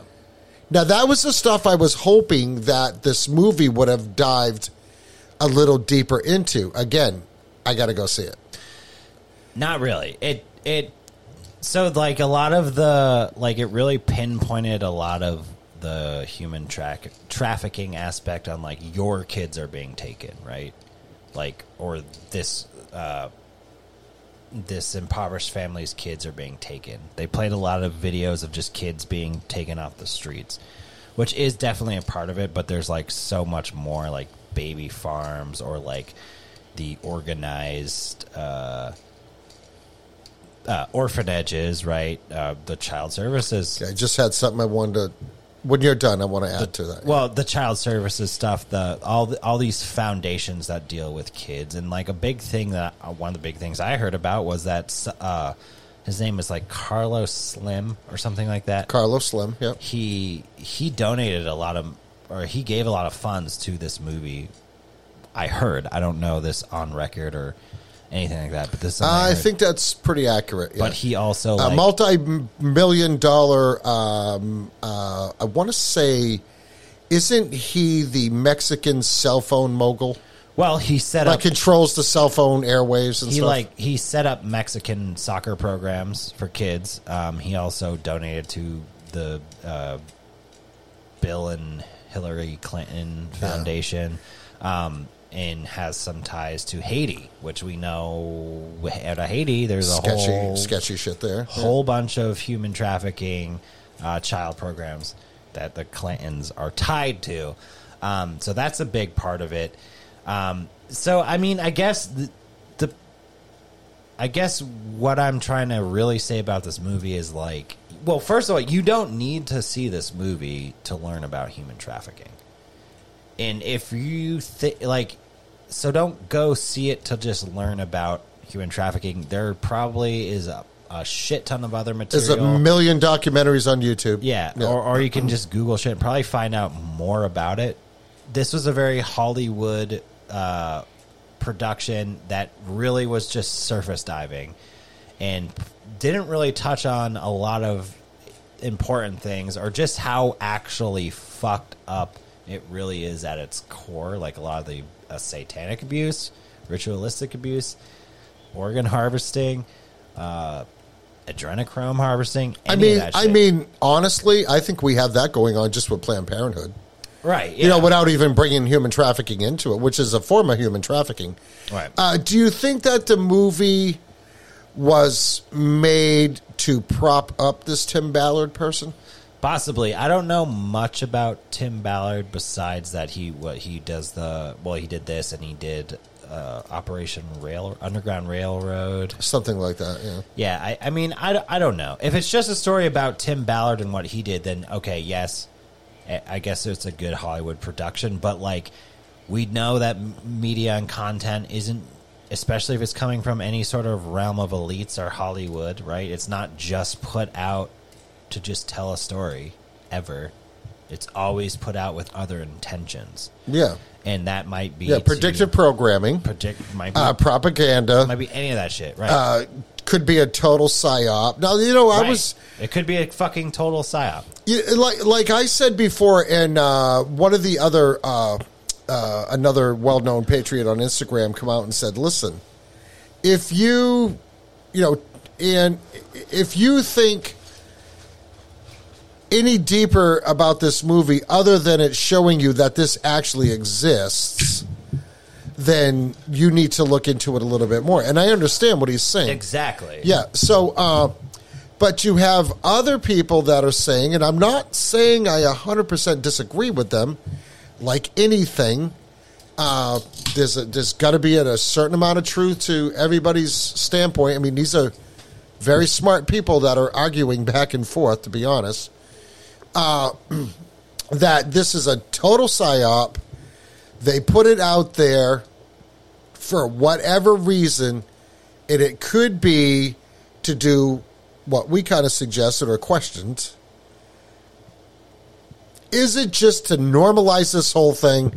We're going to put it in your face because we know if we put it in your face, just like anything that, like Hillary Clinton and Bill Clinton, all the people that were associated with them that, you know, unalive themselves, nobody talks about it anymore. N- um, virtually nobody is talking about Ghislaine Maxwell. Nobody's talking about Jeffrey Epstein. Nobody's talking about any of this, and it was so hot in the news for a very, very lengthy period of time. Now, this whole thing with the Sound of Freedom has been very heavy in the news. It's in all your feeds on all the social medias. Everybody's commenting on it, either one way or another. They are discovering that there's a lot of people. Uh, of course, we know the mainstream media is getting down on this movie. Of course, you know that doesn't surprise us. and then you and then you have other people that are coming out against this movie. And then when you dig into them, they're they've they've got a pedophilia record, or or they're involved in some sketchy, shady shit, right? right. So. So just the fact that these types, eh, eh, okay, so just like you say, what your girl said, oh, the QAnon movie. So so that, so they bring that out. Oh, that's a QAnon ish movie. Okay, so Sound of Freedom, just in their defense, Sound of Freedom was produced, filmed and produced before the QAnon thing even even hit go. It was done filming in 2018. Okay, so that is before Q. But because these people want everybody to believe that it's propaganda, it's conspiracy theory, this shit is just not happening, which I don't know how they could ever convince anybody that it's not happening because we know it's actually happening, right? Now, they're coming out against this. So that right there to me is a red flag that there might be some truth to this. Now, I'm not questioning whether there's any truth to this movie, and I can tell you that, and I haven't even seen it Right. because we, as part of what we do, you know, we talk about these things. Like we are aware of these things going, excuse me, going on. We're aware of the things that happened in Haiti. We're aware of the things that have happened in any other natural disaster that they take advantage of that kids go missing. Yeah. We're aware of, uh, through other uh, alternative uh, news sources, of the sketchy stuff that comes out of Planned Parenthood. Right? We are aware of these things. So, this movie, to people like us, probably isn't going to tell us anything that we don't really already know. It's the Coors Light of human trafficking. But what they're trying to do is they're trying to get it out in front of the public. Oh, it broke a hundred million dollars in its first weekend. It outdid it outdid Disney's uh, Indiana Jones. Indiana Jones movie, and then we find out that Disney actually had the rights to this movie, and then they, you know, however that worked, they Angel Pictures got a hold of it. Okay, so to me, it's exactly what you, your question was in the beginning was how is this movie out exposing this kind of stuff and nobody's getting killed over it right. and and i i- i- so that brings up other questions from other people that I've seen the arguments myself. I've watched them all, or a good portion of them. Everybody has a valid point on this. If you're going to talk down about this movie because you're saying that human trafficking doesn't exist, well, then you're just extremely uninformed or you're part of the problem. Yes. Now, w- when you when you come out and you say, "Oh, Carlos Slim uh, financed it," or "Look at the past of this guy," and then you know all the stories going around about Tim Ballard, which I'm, I gotta say, I I think a lot of them stories are made up. They're they're they're contrived. They're just propaganda. They're trying to beat this guy down. I, I kind of gotta think he's a legit guy. Okay, uh, just in my personal opinion. Uh, I'm a fan of Jim Caviezel. Uh, a lot of people say that he's uh, like you know somebody that you know quite well. Told me, oh, he's a conspiracy conspiracy theorist, not job. Okay, I don't agree with that. Uh, I just don't. And so it this is one of those things, and this is why I wanted to uh, kind of get your intake on it because you saw it, and uh, maybe put it through its first steps of an opening analysis. Yeah. But but what you're saying, and when I see it, I will have an analysis. Believe me. Uh, and I'm not, you know, I'm not going to say, oh, well, this the, the lighting sucked or whatever. I'm not talking about that. I'm talking about an analysis of the actual story and what it is they're actually trying to convey to you. Right. Because just like you said, if they wanted to be deeper than a surface dive, as you say, they would have brought the story across the border to the United States and maybe, maybe not name names because that would be libelous, you know, in, in that, you know, in that sense, but they would be able to put it in the minds of the viewers of this movie that you know all these rich people in this country they might actually have something to do with this Yeah. and obviously it's not every rich person in this country has anything to do with this i'm just saying Right. there are some very sketchy very connected people that are friends with people that we know allegedly we, we can't say we know but just say that allegedly are involved in these types of things Right. they allude to stuff like that. So so it's so it's just a matter of connecting the dots, right? they allude to like the the, um, the rich Americans doing this stuff. Okay, it's is- just that most of the movie didn't take place in that aspect, or, or really go into detail about that. But like, obviously, it was a story about Tim Ballard, so there's also that piece where Well- it's like, well, what well, I'm if it's just well- telling the story of him, then like, okay, Well, what I'm okay. So that's my question, Bugsy. Right. Is there, for whatever reason, an attempt to prop up this individual? right, yeah, Not saying that's what they're doing, but just saying, is this why the movie was allowed to? I mean, if if if the powers that be did not want this movie out, it wouldn't be out. it wouldn't be out. Plain and simple. So yeah. what? Then why Yeah. do they want it out? Right. Do you think it comes down to the concept that Anonymous Sean and I talk, and you've talked about it too, uh, that they have to actually present to you what they're doing? The like hiding in plain sight, or the They got to show you what they're doing. consent. the consent. I was just going to get there. They're going to say, okay, this is what we're doing. You're not doing anything about it. So, So in our eyes, you are consenting to what we are doing. Therefore, we, keep doing it. We can keep doing it Yeah, I mean that could that Without- could be a very without repercussions. that could be a very yeah that could be one of the that could be a reason why. But I, I mean I don't really know. I mean I think as a, a standalone movie, right? And the actor Jim Caviezel, it's like Did you consider it like a B level movie? I would give it like a six point five, Okay. maybe a seven.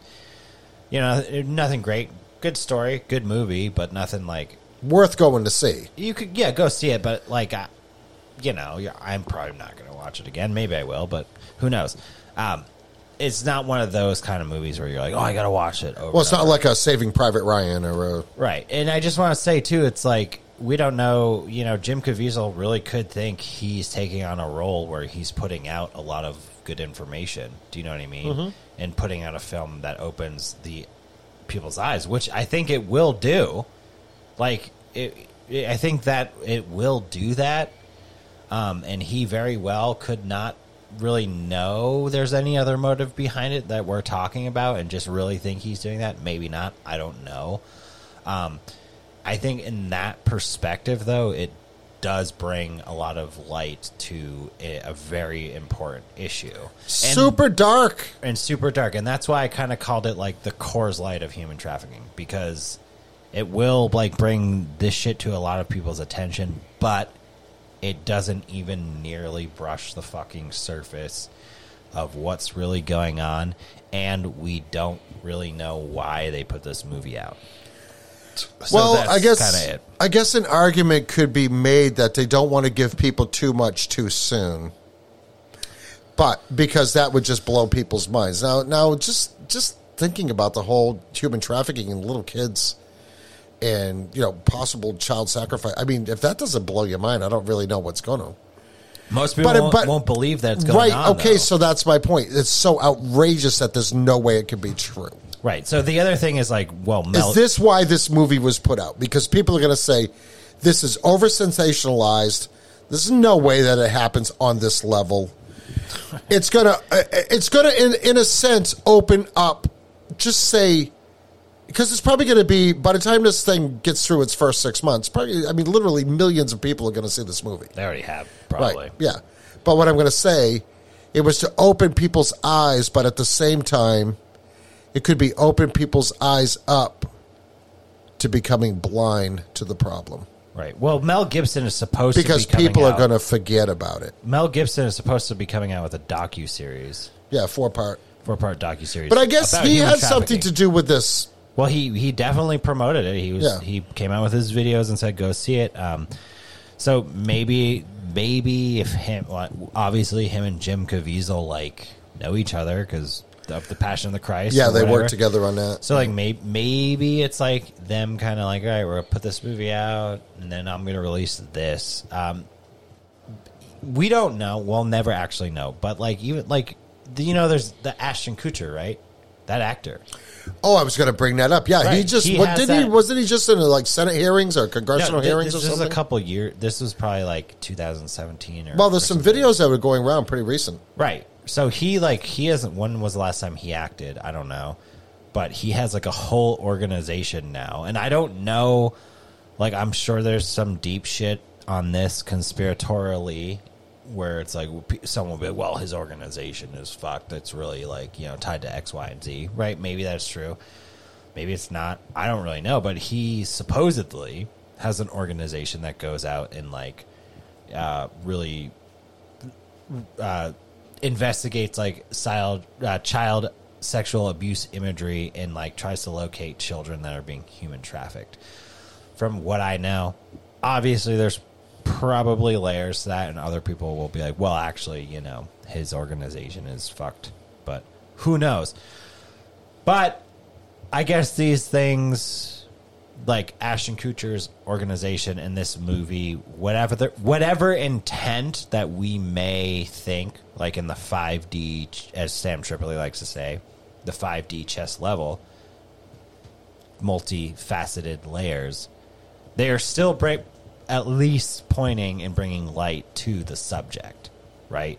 Those videos of Ashton Kutcher going around bringing light to the subject. This movie, you could have the most say the most liberal whatever person go see it doesn't know anything about human trafficking and they're going to be like, "Oh, huh."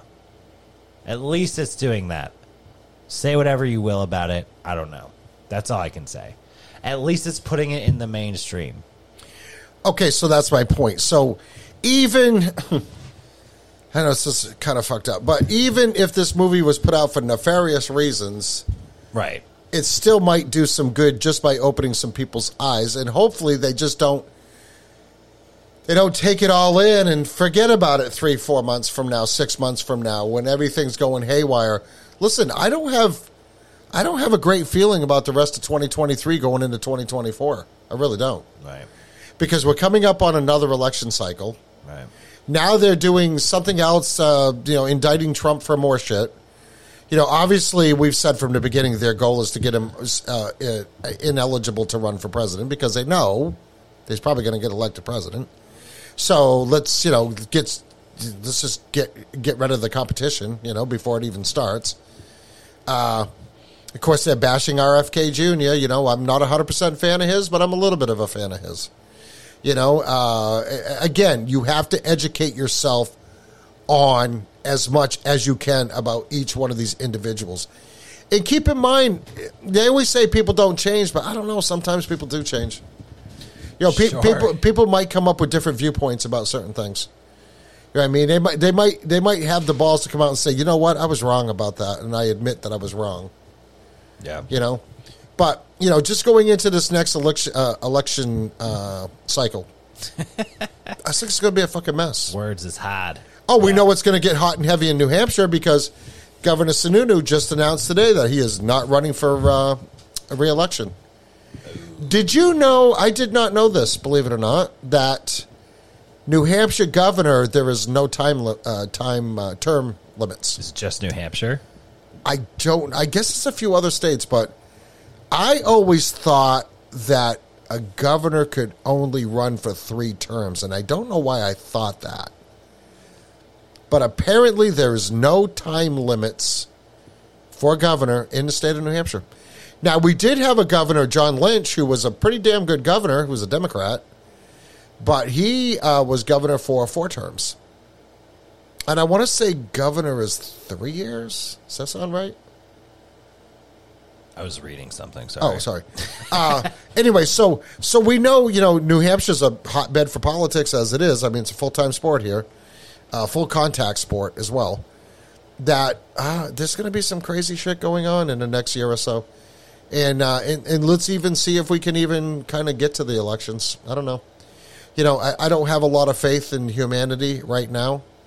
Uh, not to be a emotional vampire on anybody and go negative, but. Uh, I just I just see a lot of I see a lot of writings on the wall.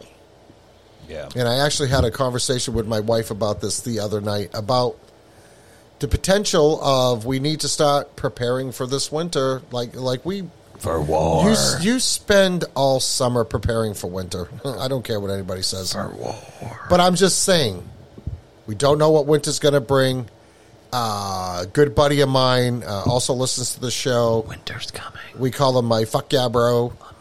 He messaged me the other day a little concerned with the availability of heating pellets, uh, which is a big deal in New Hampshire.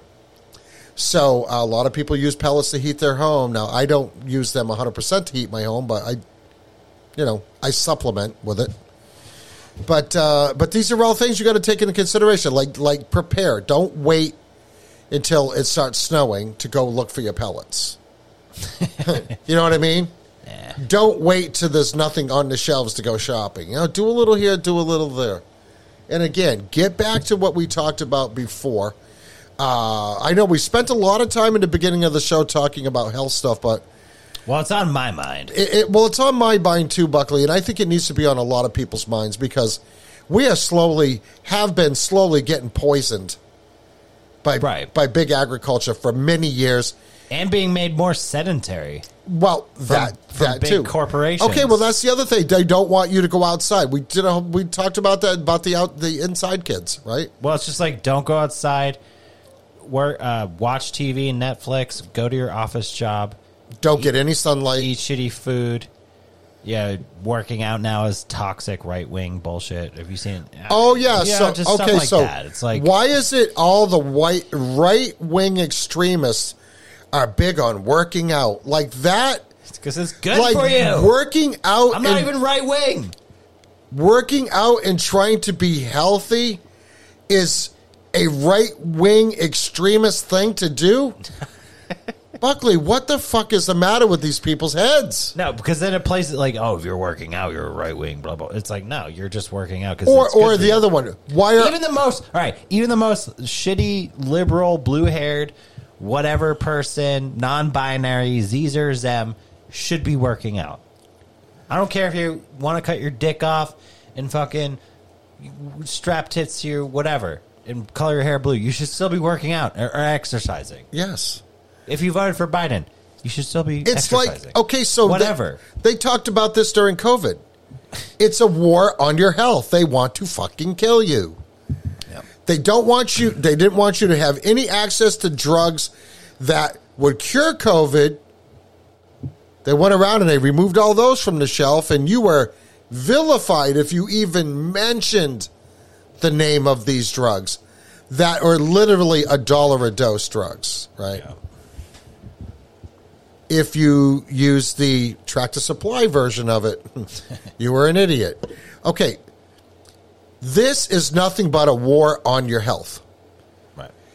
It's been a war on your health from Big Ag and glyphosate and all these other freaking additives and the GMOs that they outlaw in probably 60% of the other countries around the world, right?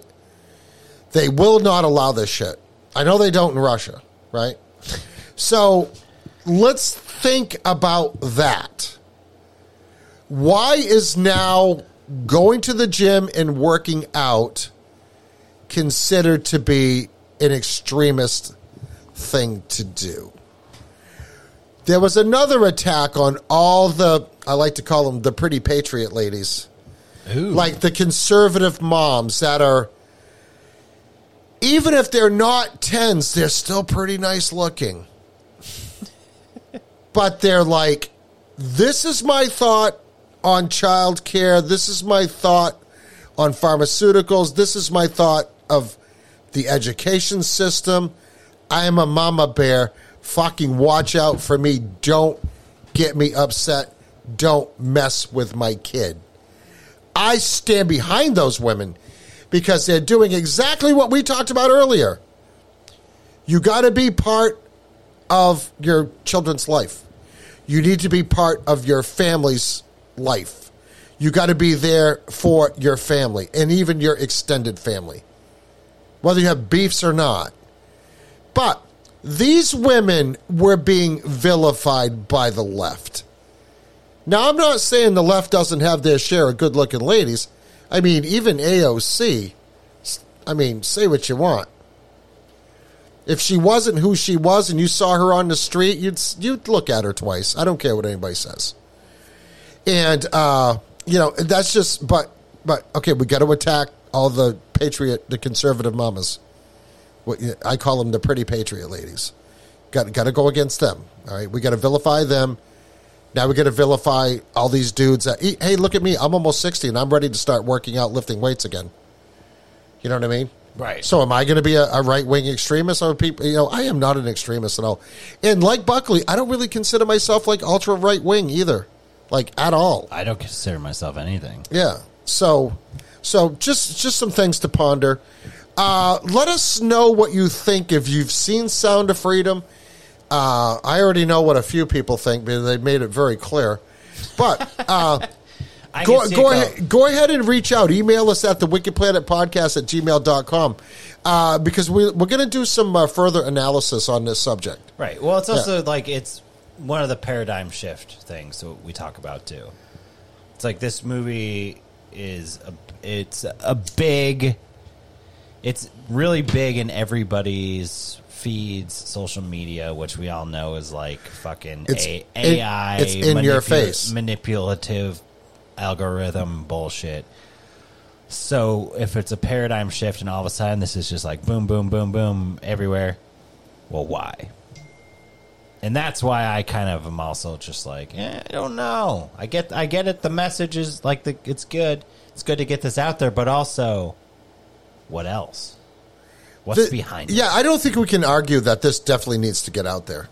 Right. That's not an argument. But let's look past the veil of it and, The and let's look into it a little bit deeper. psycho, analytical, manipulative. Oh, you know me. I'm going to analyze the shit out of this thing. Why? Content, media is very, very influential, and we know that they pump it at us 24 7, basically, through social media, movies, TV shows, news. So, why? Everywhere you look. Why? So, Just think about that. Anyway, all right, everybody, let us know what you think about that. my closing words are La Lahayim! Chaim. Heil! La. Don't say Heil. I mean, I just had a. It's okay to say Heil off the air. I had a frog in my throat. Sorry. was it a gay frog? It was a gay frog. Was he on atrazine? uh, it was a gay frog that I nuked for Jesus. I killed him. I love that saying. Nuking gay frogs for Jesus. It's actually gay whale. Gay whales. Yeah, I was just going to say gay whales. But anyway. E- either way, it's cool. My closing words are: Let us know what you think about Sound of Freedom. If you're doing any specific health things, also I don't know. Let us know if you have anything that works for you for uh, anything. yeah, reach Literally out. Reach out because I'm going to be starting my journey. Yeah, Ron and I are both doing that same shit. So that's it. Closing words. I've talked enough tonight. Maybe too much. All right, everybody, you know where to find me. Instagram, Ron from New England, and the Wicked Planet podcast. You can find Mr. Tristan at tristan.a.buckley. You know, I can I just can't call you Tristan. Even when your mom's boyfriend was up today for me to check something out on his car, I called you Buckley. Yeah. Yeah. So, uh, which is really funny because his name is Dingus. Like that's his real name is Dingus. So, uh, well, I won't tell you if that's his first or last name, but that's his name. Follow me on Twitter at roast beef curtains are hurting. Triple X sixty nine. Hold the mayo. 69. All right. Uh, yeah, you can find me on Twitter at Ron from NE. Starting to get a little bit more active over there. Uh, going to be doing a little bit more with my buddy JJ Vance. Uh, you might be familiar with him uh, from the Idaho 4 series that I put out last week. Uh, a show that I co hosted with uh, our buddy over at uh, the New York Patriot. Really interesting analysis we're going through on the Idaho 4 murders. I hope you enjoy that. We have some other serial killer shit coming real soon. nice. Uh, and Buckley and I might be diving into some next level shit. For serial killers? No, Oh, the thing we were supposed to talk about tonight. the thing we are supposed to talk about, and I'm actually glad that we didn't get to it Right. because I think I haven't really talked to Buckley about this, so I'm going to do it right now while we have a couple minutes left. I think you and I ought to start doing some video short form documentaries. I don't know what that means. What does that mean? Like, Little documentary shorts, oh, like half hour movies. oh, Uh I just I had this major epiphany the other day. We have 90%, well, probably 80% of the equipment to pull it off. we don't know how to video edit, but I'm slowly learning that. Uh, and if you remember way back in the beginning when the Wicked Planet started, Buckley was on board. He was supposed to be the producer because he was going to edit the shows and work on the sound and everything like that. Uh, which guess, I did. guess who does that? I do. now. I from fucking like the fifth episode on. No, maybe from like the I'm gonna say 99th. After the 99th episode, Not even close. Anyways, doesn't Well, matter. yeah, doesn't matter. doesn't matter. Uh, anyway, so uh, I've got some really cool ideas. We've got a lot of subjects. Buckley and I have been bouncing off of each other. Uh, and I think we're going to work towards making that happen. I'm kind of very excited about it. So be looking forward to that. Uh, also, go check out the Burn Babylon Burn podcast. Uh, that show was already out. I went on with Ando. It's, he goes by Ando. Uh, I did that this afternoon. We did about an hour. I went on a little bit of a rant, uh, which was good. Was really Shocking. cool. Uh, you can find that podcast. I know it's on Apple. I'm not sure if it's on Spotify. Uh, it's on Apple, and it might even be on YouTube. So you might want to go check that out. I'll I'll find out. I'll drop a link in that uh, in the show notes for that if you want to check that out. Uh, Ron from New England has a bunch of appearances to make over the next couple of weeks, so I'm going to be really busy nice. on other shows. So I'm going on a little bit of a podcasting tour, I guess you could say. Can you tell us the names, or are you keeping it for secrets? I'm I'm not going to say yet until until the shows are recorded. Fine. Uh, I will release that information as it becomes available. wow, look at you. Yeah. On your high horse. Why don't you get off it, No, Ron? it's nothing like that at all. You make me sick. You elitist scum. Think you're, you're um, look at me, I'm Ron from New England, and I'm famous because I'm going on all these I never ever. I am so far Oh from being God. famous. but uh, I've got some uh, really good shows that have asked me to come on, so I'm going to do that. Uh, awesome. So, as uh, long as you don't go on Dangerous World or Red Pill Cartel, Oh. because those podcasts, oh my god, stop beating up on Davey. We got to get Davey to come on the show. Uh, actually, we I tried. We, we tried a couple weeks ago. Anyways, uh, yeah, I've been on. The last, all right, the last time I tried to get Davey Wavy to come on, he literally was like, "Oh, no, I can't, dude. I'm sorry, I'm working. Working what at your job? fucking punch out, your dude. job? What? You have a job? Punch out. Tell him you got to take a shit. Who has, who has a job nowadays? we, you can like, what? podcast from your phone from the restroom at your job. insanity. You ha- you can't podcast because you have to work at your job where you make a living. Yeah, and make money to pay your ridiculous bills that you have in Canada. Lame. All right, everybody. Thanks for listening. Hope you enjoyed the show. Buckley and I had a break from last last week, so it's our first week back together for for a week and a half. It feels so good. Feels good to be back. All right, everybody, we're out of here. Until next time, Ron from New England signing off. Buckley.